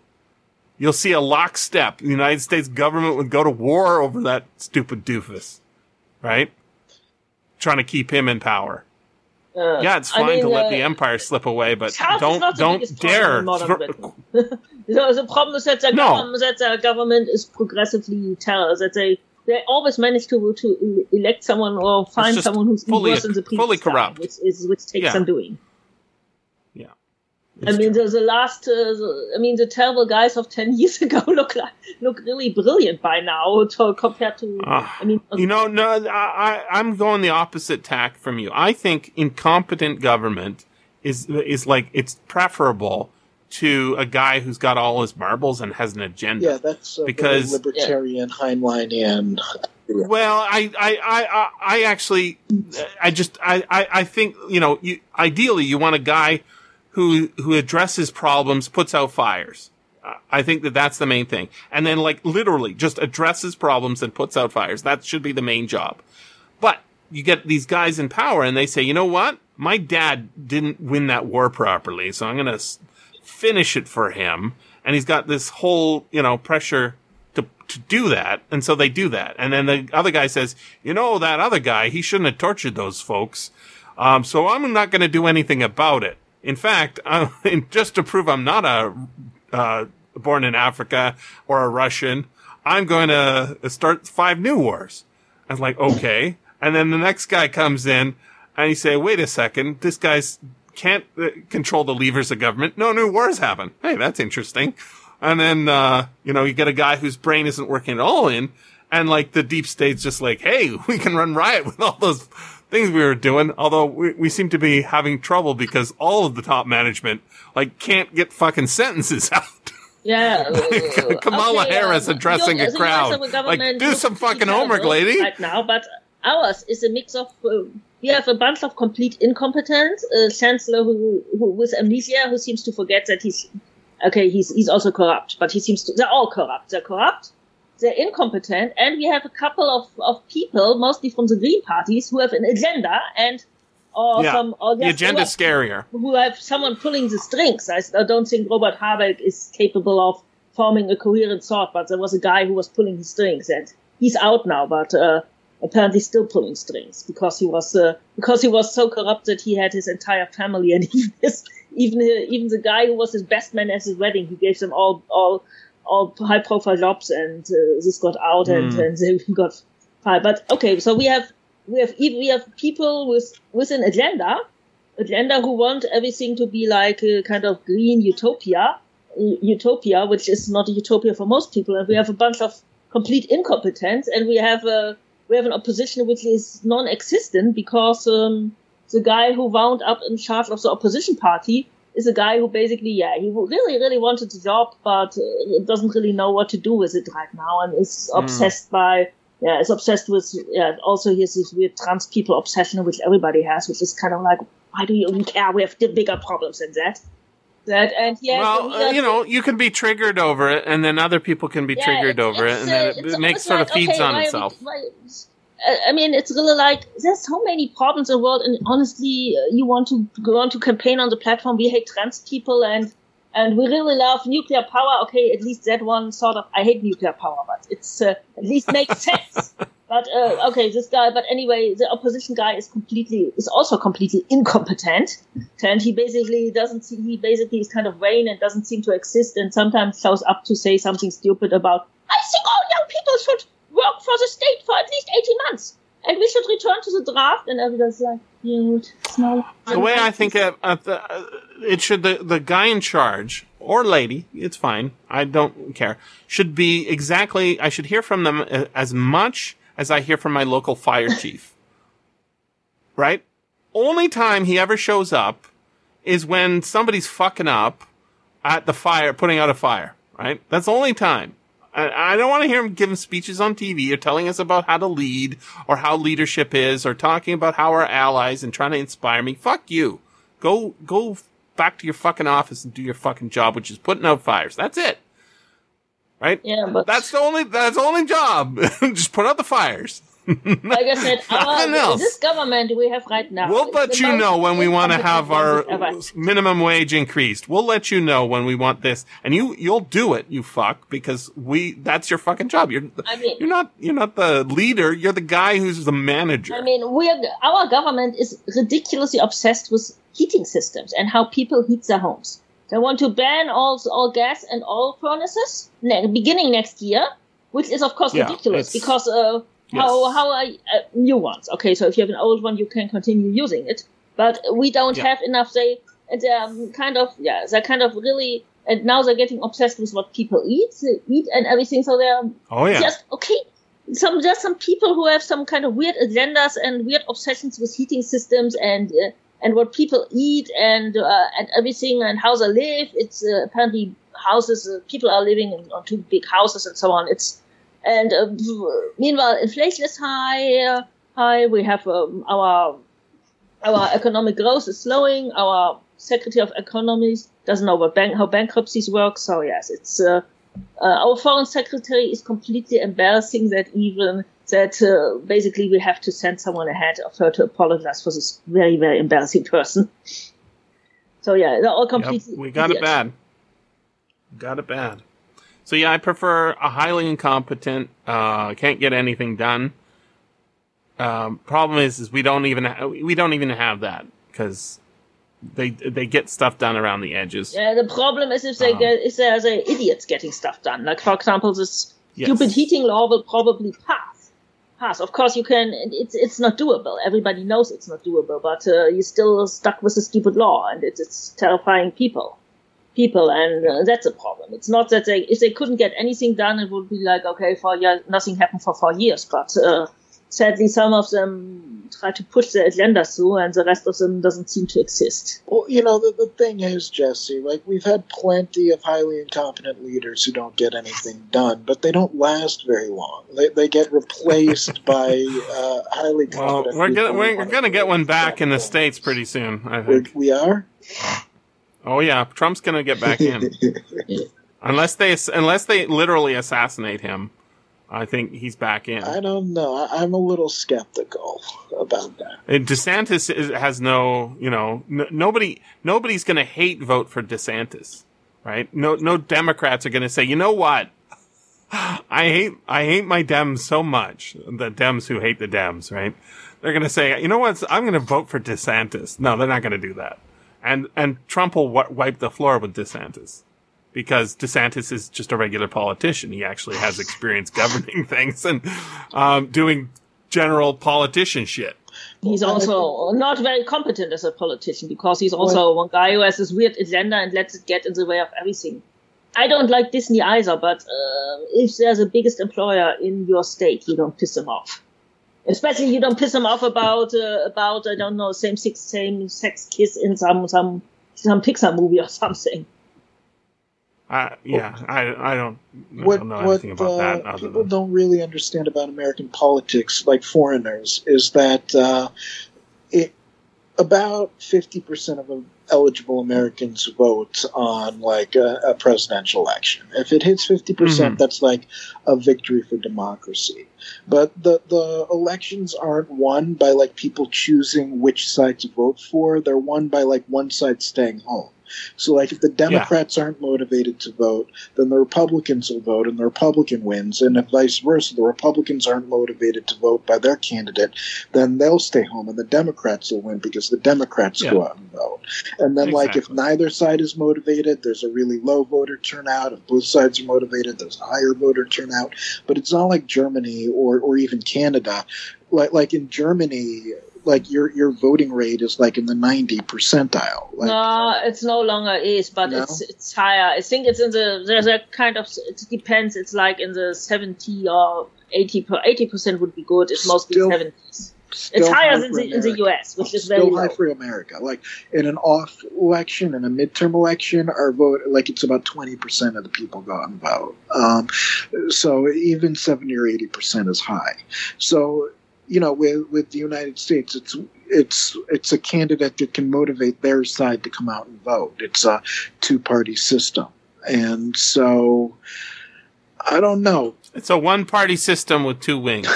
That's what it is. That's why Trump, you know, crushed everybody else. All the guys before, because he's not really a Dem or a Republican. Yeah. I mean, now he's taken the Republican brand. But he took it. He wasn't given it. He wasn't really adopting it. It's just his color. Yeah, now. He had the independents coming out for him. The people don't belong to either party. Just people who hate Hillary Clinton, and now people who are hating Uncle Joe. But do you think DeSantis could lead the Republicans out to the polls like that? Do you think we could get that? No, absolutely. No, assuming Trump wins the nomination, which he will, assuming Trump isn't assassinated by the deep state, which he probably won't be, because he didn't really hurt them that bad. He's pretty incompetent, right? Yeah. He didn't say, I'm going to smash the CIA into 1,000 pieces. He said, we got a lot of killers on our team, too. And then, like, CIA guys are fist pumping in the room, you know. Anyway, I have to go now, so I was lovely meeting you and talking to you, and I'll see you around. And I'll see you on Twitter. I think it's and I think it's probably in 2 weeks or something. Yep, we had a good discussion of a pretty bad book with a good movie. It had some interesting ideas, but it wasn't a very good book. I was bored during a lot of it. I was just like sighing. It's just badly, yeah, like, exactly. A lot of sighing. Just to get to the next section. Hi, good meeting. Bye. Yeah, I was just sighing, hoping to get the next section. Just like, mm-hmm. Like I was on. At least it was short. It was short, but it was too long at the same time. While you know, the other, like even the Sixth Column, like it was pretty bad, but I wasn't bored. That's a way better book. I wasn't bored. It did not bore me. No, and you know it has problems. And you know if those problems. Like, in Logan's Run, like if only the obstacles that he went up against had to do with the society and weren't just like random shit that was thrown in, like random shit randomly placed. All of a sudden, we're going to say that the zoo let go the animals and that they're mutants now. And, you know, they don't need it. Yeah, there was just no continuity. It was bad. No. Yeah, it feels like something somebody wrote as an exercise, or for a contest or something, and then sort of took on I think without the movie, it would be mostly forgotten. Yeah, although a modern like movie of Logan's Run would kind of be like an interesting thing, I think. I think there was talk about redoing it, but I don't ever pay attention to anything that's not actually. Available for pirating because they talk about all sorts of things, you know, being in production. Unless Quentin Tarantino says, I've got it in the can, I don't get at all interested. Yeah, he's talking about like all of these different movies. I'd like him to do a Star Trek movie. He would get Star Trek. He likes Star Trek. But he won't. I don't know. If you listen to his ideas, it's like Star Trek, but with cursing. No, he never said that, did he? I think he did. I do believe that he said that. I can't imagine. Because that's literally what they did on Discovery. Yeah. That's just garbage. Right? Yeah. Garbage. All right. You go walk your non-existent dogs. All righty. Have a good one, Jesse. You too. Bye-bye.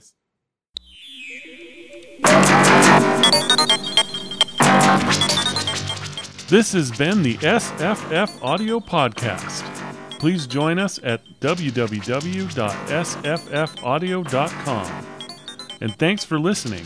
If you enjoyed this podcast, consider becoming a patron at patreon.com/SFF Audio.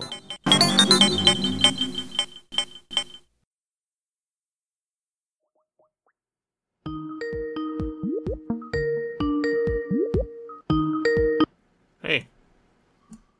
Hello? Hello, hello. Okay.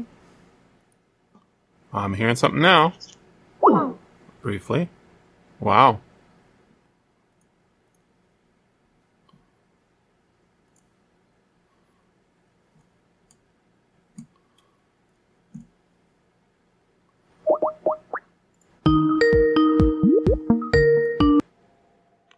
Good morning, hey. Jesse. How you doing? How are you? Dodging the question, I see. That's fine. I was asking a question with a question with a question. I'm being rather fey about this. Hello. Fey? Good morning. Good morning. All right. Let's see who else is on this. Oh, going down the list. And we have Paul, Cora, Trish, and Jonathan. Okay, so we need Trish and Cora. All right. In here. Participants, is that how you do it? Yeah, that looks right. Okay. You are a professional podcaster. It's not me who's broken Skype. I used to know how to work it real good. Cora and Trish. I didn't leave Skype. Yeah. Skype left me. Yeah. Maybe not.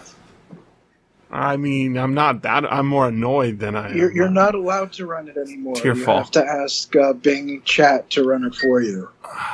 Oh, God. Yeah, right. All right. Well, that's a good question. So, I'm going to get the Wikipedia entry up for this book. Test. Can you all hear me? Can hear you. Alrighty. Hello. Good morning. Good morning. What was the one? Oh, yeah, I started watching this new terrible Arnold Schwarzenegger show on Netflix. I have heard it wasn't actually not terrible. You think it was terrible? Dude, it's bad. It's badly written. Oh. It's just, like, dumb.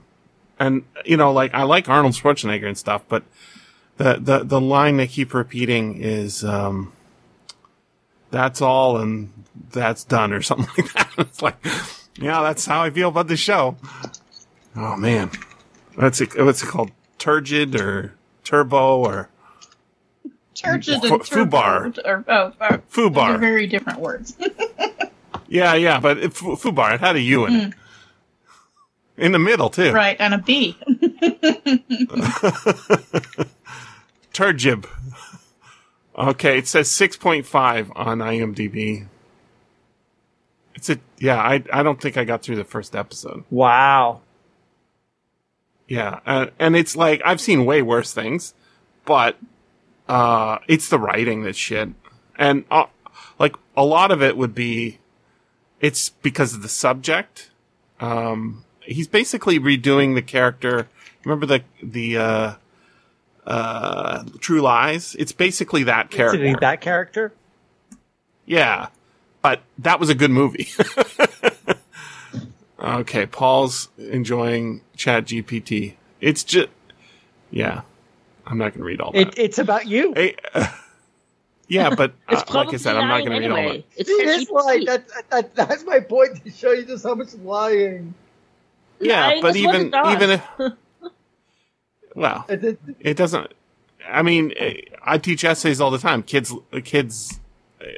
lie all the time. You know what the one that really pissed me off? I was like, I got 3 questions in. I'm like, fuck this. It was a quiz about Heinlein.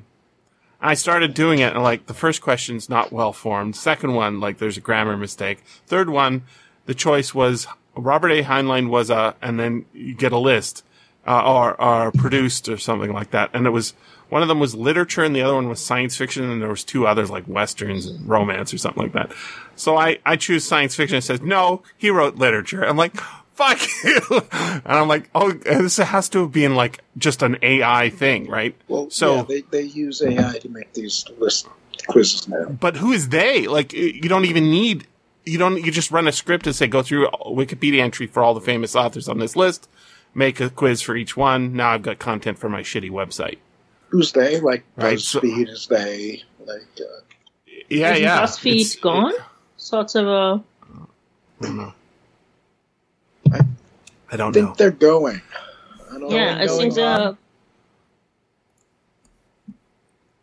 I don't care. I never visited website. I never visited BuzzFeed. So yeah, FUBAR, not good. I mean, I guess I had some kind of expectation because Arnold Schwarzenegger doesn't do that many pieces, you know? He doesn't do much anymore now. Well, I think he's trying to change that or something. But even so, you know, if you look at his IMDb, generally they're pretty good. Generally, there's a Chris Kringle movie or something that's probably terrible, but there you go. I've actually seen that in the theater. It's not really worth watching.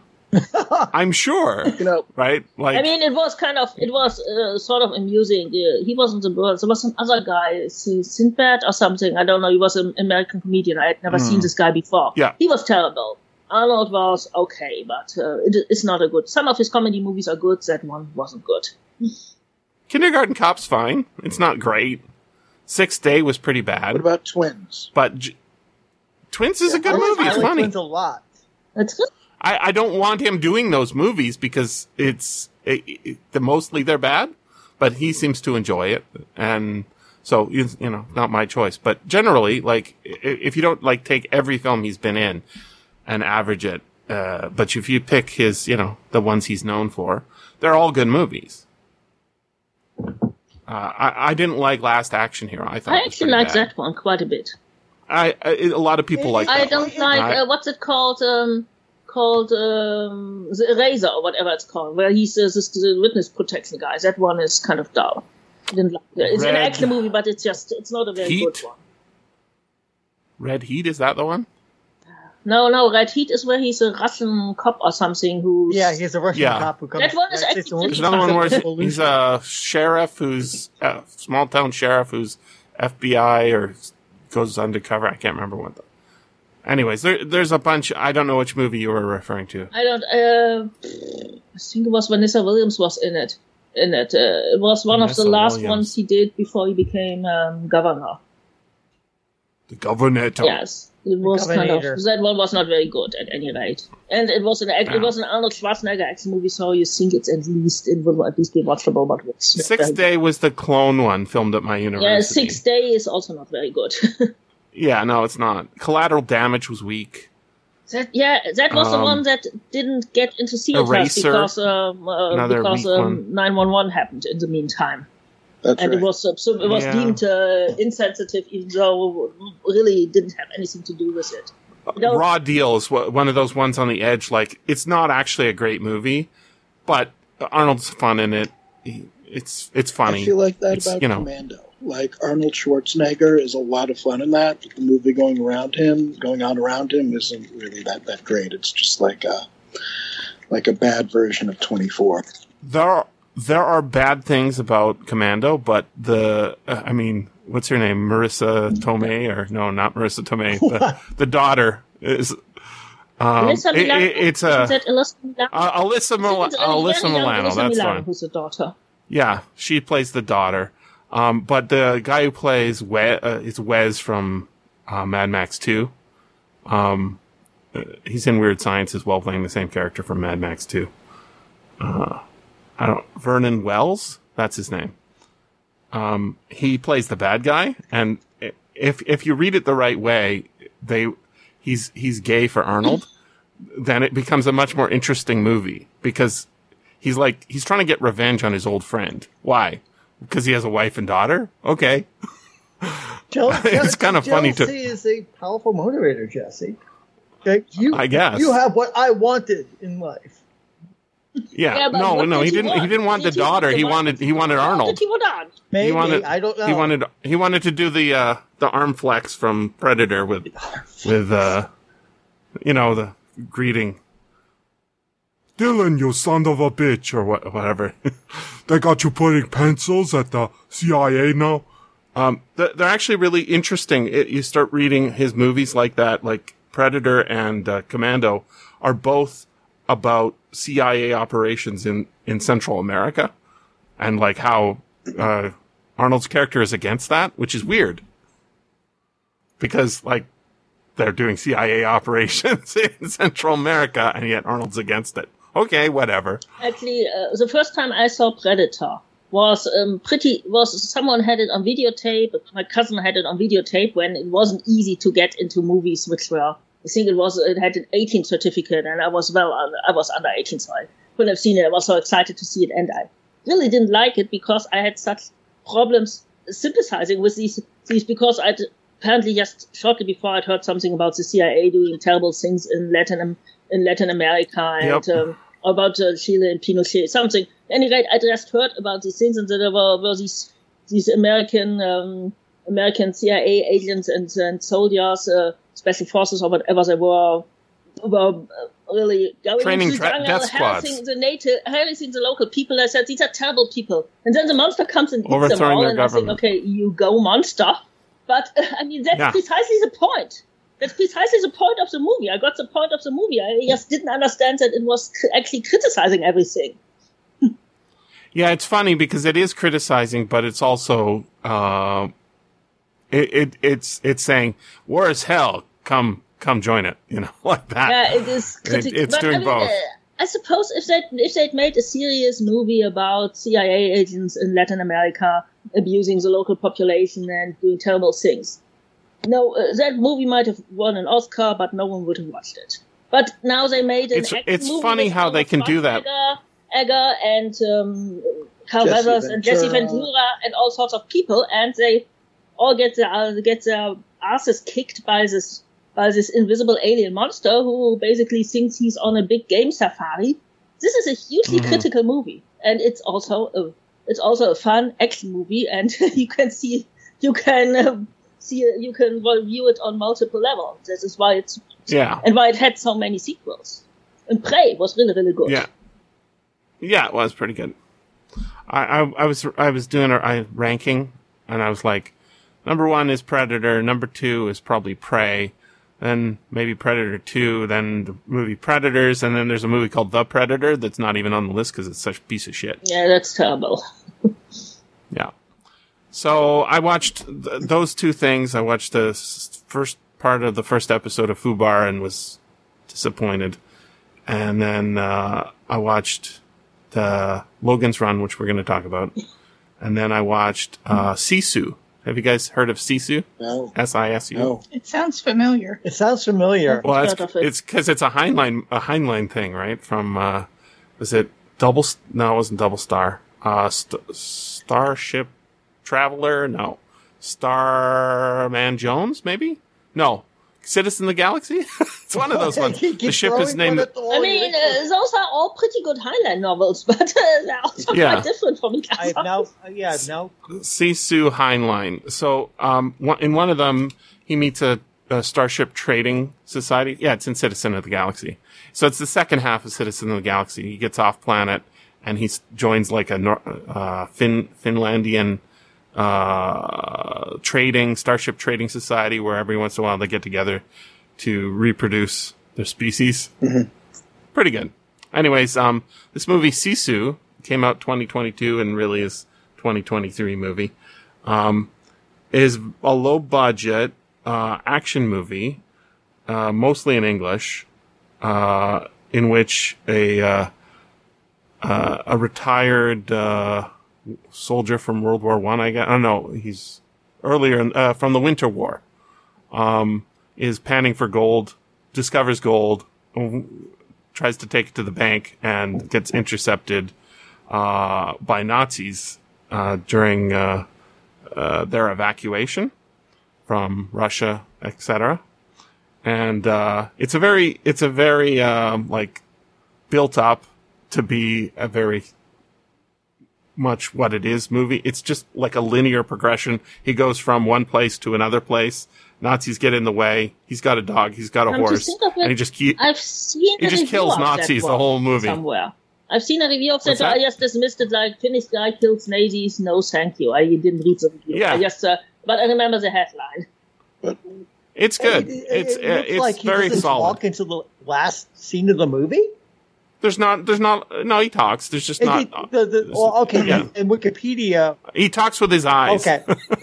Wikipedia says he speaks for the first time in the movie at the end of the movie when he. It's not quite a silent film, but it's, yeah. When spoiler. I wrote, who cares? Low budget, high action Finnish film set during the Lapland War. Informed by Raiders of the Lost Ark, Jack London's short story Moonface works despite an anachronistic tank due to its nice pacing, simplicity, and its lead. So, they got the wrong tank because it's hard to get real Nazi tanks. There's not that many of them, and they're expensive. So they have a Russian tank pretending to be a Nazi tank, and they have a DC-3 instead of a Fokker for their Nazi airplane. But the DC-3 is explained by. It's a Russian plane that they've confiscated. Also, and the Russians did have DC-3s. There's not a lot of Fokkers left either. Most of them are. No, there's actually quite a few of the particular model they could have used. Our airport has it's a Junkers. We have a Junkers, which is it's a Junker. Junkers is what. Junkers, that's the one I meant. Yeah, it's a Junkers. Yeah, yeah. It's the one like in all the World War II movies with Clint Eastwood. You know? Yeah, we have one of those. It's I actually took a photo of it. They made lots of them after the war too. It's used for touring flights. You can book a tour over Bremen in this 80-year-old airplane. If you like Prey, you'll probably like this, unless you only like girl bosses. It's very simple. I don't like movies where people of my nationality only exist to get killed. I don't watch those movies. I'm just saying. No. Okay, Indiana Jones is different because I think everybody in the movie's Finnish. Random Finnish movie, it's like nope. Kill someone, kill Russians or whatever. I don't want to watch that either. But I don't want to exist only in movies to get killed. Okay, it's probably no, honestly,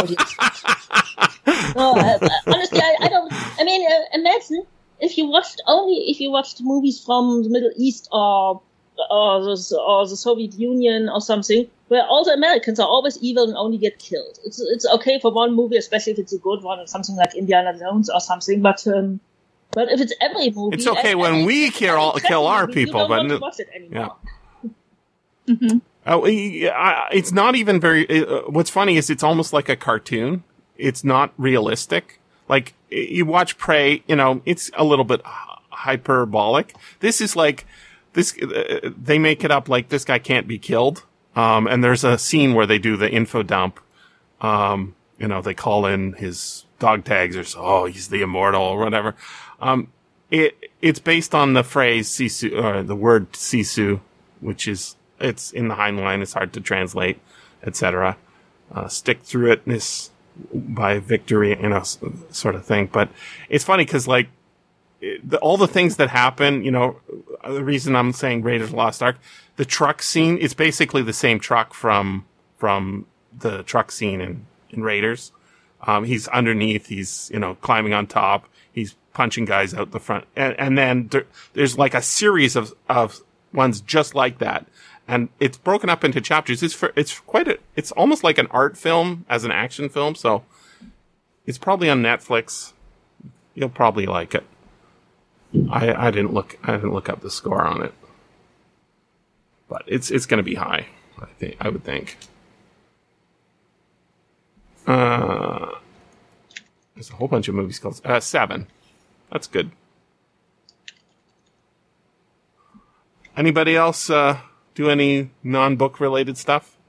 Any non-book related of it? I know, Jonathan. You finished 2 days ago or something like that on your book. Yeah, so. I listened to the audiobook. I've seen the movie not in many, many years. I started to watch the link you gave, Jesse, but it was only the first half an hour of the movie. And, Oh, it probably just didn't You can fully download it. That's what I did, and it worked. Oh. It wasn't fully uploaded. Oh. I know, I don't know. Yeah, it doesn't matter. I didn't think of that. But, I've seen the movie before. I listened to the audiobook.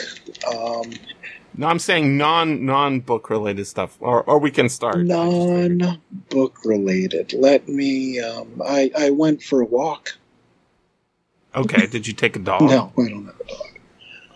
You should take a dog. Steal somebody's dog and take it.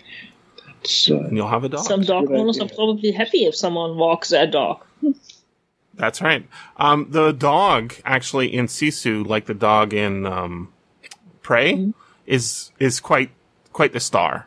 I've never seen a dog look more like what Snowy from Tintin would look like than, in real life. Very pretty dog. White, furry, curly. It's not the same breed, but it looks more like a Tintin dog than even the Tintin dogs, you see. So I guess the non-book related stuff I've been doing has been editing an anthology and writing my next book. I don't know. Is that non-book related or is that still book related even though it's my books? It is book related, but not but unless you're writing the Logan's Run sequel, it's not related to this book. I think Jessica was talking about homework, right? The homework? Yeah, non-homework stuff. Non-homework. So just in general? Anything? Well, Trisha and I have been helping Gregory A. Wilson and Kate Arvin Elleron with a fundraiser for the Damon Runyon Cancer Foundation this weekend over on Twitch. Damon Runyon. Right. Who's Damon Runyon? That's an American name. Yeah, Damon Runyon was a short story writer. The movie Guys and Dolls is based on one of his short stories. I'm more of a Ben Hecht guy myself. Newspaper. I guess Jack London and Ambrose Bierce are newspaper guys too. Yeah, but anyway, I watched Runyon the front page recently. Made enough money to donate to a foundation that, to found a foundation that funds cancer research. So this thing that Paul and I have been working on this weekend is moderating a Twitch stream, basically, that is running games and asking for donations. And so far, we've raised over $4,000. We're hoping to hit our goal of $7,000 by the end of the marathon on Monday. Wow.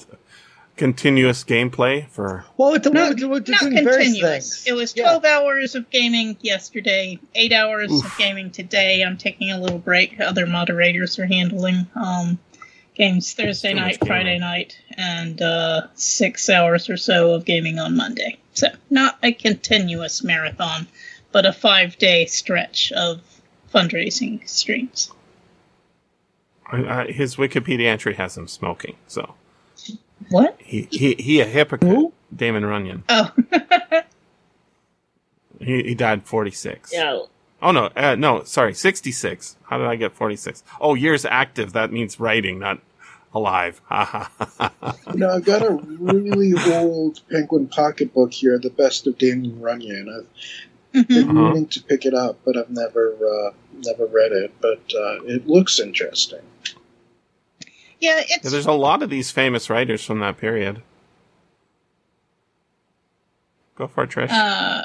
Sorry, I was going to say Damon Runyon has this very idiosyncratic dialogue style for the criminals and stuff. They talk very... it is a very... they don't use contractions, but they use a lot of slang. It's a little hard to define, but if you've ever seen Guys and Dolls, you'll kind of see... the way that they talk to each other is not really a New York way, as far as I know, of talking. Paul, help me. No, it's definitely exaggerated. Kind of like when Claire was doing her accent for that game, she was definitely doing more than she normally does, or most New Yorkers would ever do as far as an accent is concerned. That's the same sort of idea. It's kind of like done perfect. Right. Yeah. All right. Well, I've not seen Guys and Dolls, but as a native New Yorker, I don't like to watch movies where it's just the New Yorkers who die. Well, I mean, you usually get wiped out by whatever disasters, by asteroids, by Godzilla. You must hate by aliens. Yeah. You must. No, you hate Escape from New York, right? Although terrible movie. It's not a terrible movie, but no, it does not. It's okay, but does do well by my favorite. How dare you say Escape from New York is okay? From New York that is terrific. It's an amazing movie. Of course, it is. I like it better. It's low budget, but it's wonderful. I like it better than John Carpenter's Chinatown. I think Escape. Big Trouble? What's Big Trouble in Little China? Yeah, I think Escape is even better than that, and I love that. They're both excellent films. The one is a comedy, the other one is less of a comedy. I think this Big Trouble in Little China is an excellent film. It's really wonderfully sarcastic and tongue-in-cheek, playing with tropes and subverting tropes. It's a yellow peril awesomeness. It's so cool. Yeah, but the white savior turns out to be, kind of the dummy who fell into things. He's the sidekick. He's the hero, but he's the sidekick. He gets knocked on the head during the final battle. The actor? Yes, Kurt Russell, but David Lopan. Is actually the sidekick of this Asian guy whose name I read it, because it's been way too long since I've seen Big Trouble in Little China.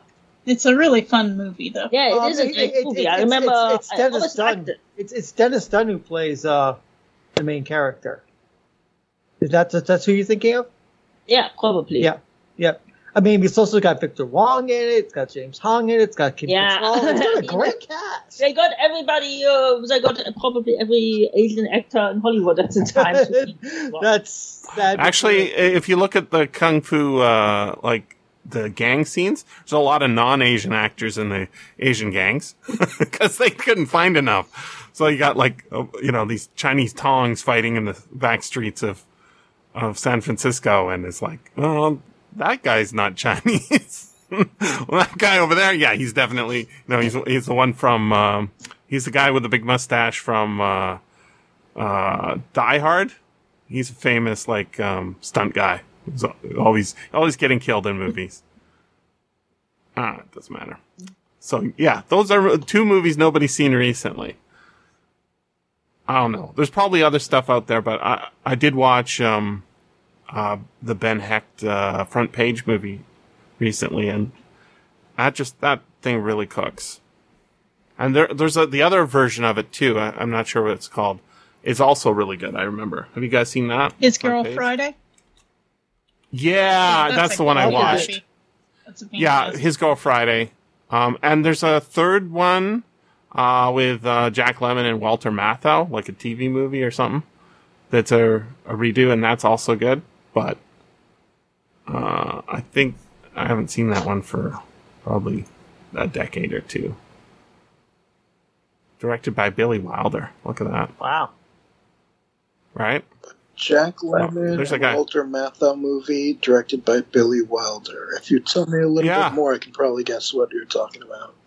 It's The Front Page. It's based on the play by Ben Hecht. Which is, it's two guys, they're working at the newspaper.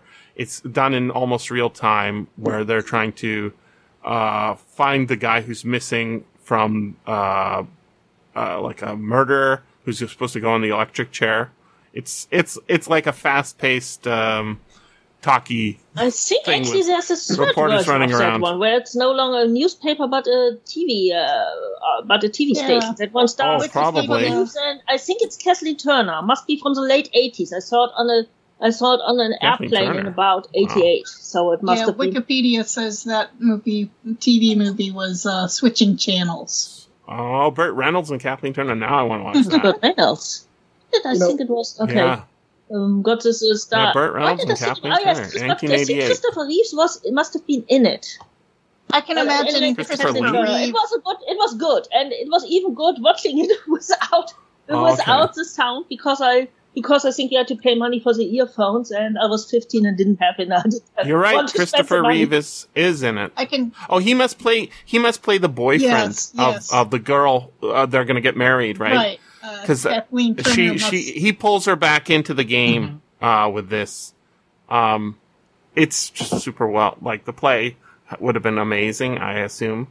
But Front Page and His Girl Friday are both excellent. I remember the TV with a movie, this movie with Kathleen Turner, that they're about to execute this guy in the electric chair, and there's all these news people around, and they all plug their equipment into the same outlet. And I think that's going to be a short circuit. And then they try to activate the electric chair, and there really is a short circuit, and everything goes dark.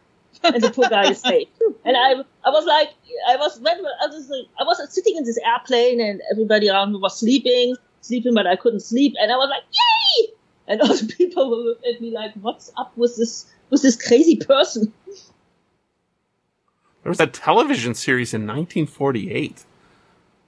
I assume that's completely lost. Probably lost. Out of that. Obviously, they have more than one thing a week. I don't know.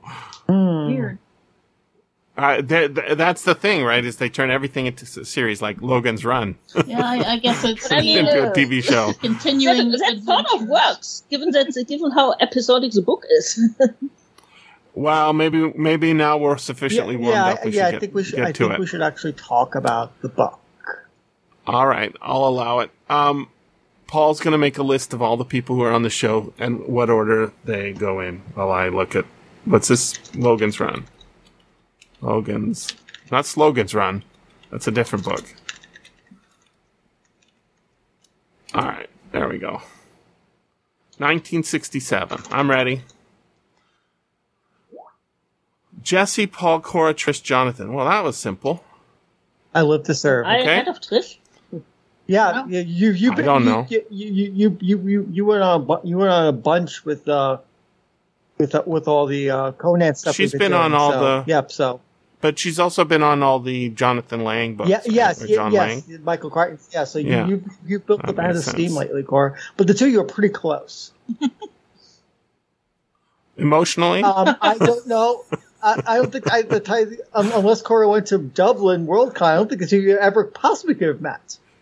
Trish, how do you feel about Blue He-Man? Blue He-Man? Oh... I don't have the passion that Cora does. Only Cora has clearly the power. Not. Yeah, the power to buy a lot of plastic toys and take pictures of them. All right. Keep it when I spend on other things. Vinyl. I'm sorry, vinyl. I don't know. I don't think the vinyl anymore because vinyl is. No. I think it's something else now because vinyl isn't. It's bad for the environment and it also doesn't last very well. Since that train accident, everybody's down on... maybe that's why that Poop company was Pop. Funko Pop? Pop. Funko Pop. Funko Pops. I was trying to say pop art. But yeah, Funko Pop. Yeah. Funko Pop. All right. Yeah, since the train accident in East Palestine, Ohio, everybody's down on vinyl. It's been considered dangerous for the environment before. It's not the vinyl. It's a component. My dad used to work for a company that dealt with hazardous waste, so yeah, I know a bit about that. All right, here we go. Hi, I'm Jesse. Hi, I'm Paul Six. Hi, I'm Cora. Hi, I'm Trish. Jonathan. What's that? Come on back. I'm sorry, we're doing a show. I thought I'd use the restroom quickly. Sorry. No worries. We're going to do this one more time. Here we go. Hi, I'm Jesse. Hi, I'm Paul 5. Hi, I'm Cora 1. Hi, I'm Jonathan. Oh, sorry. One more time. Jonathan, you're last. You're last, Jonathan.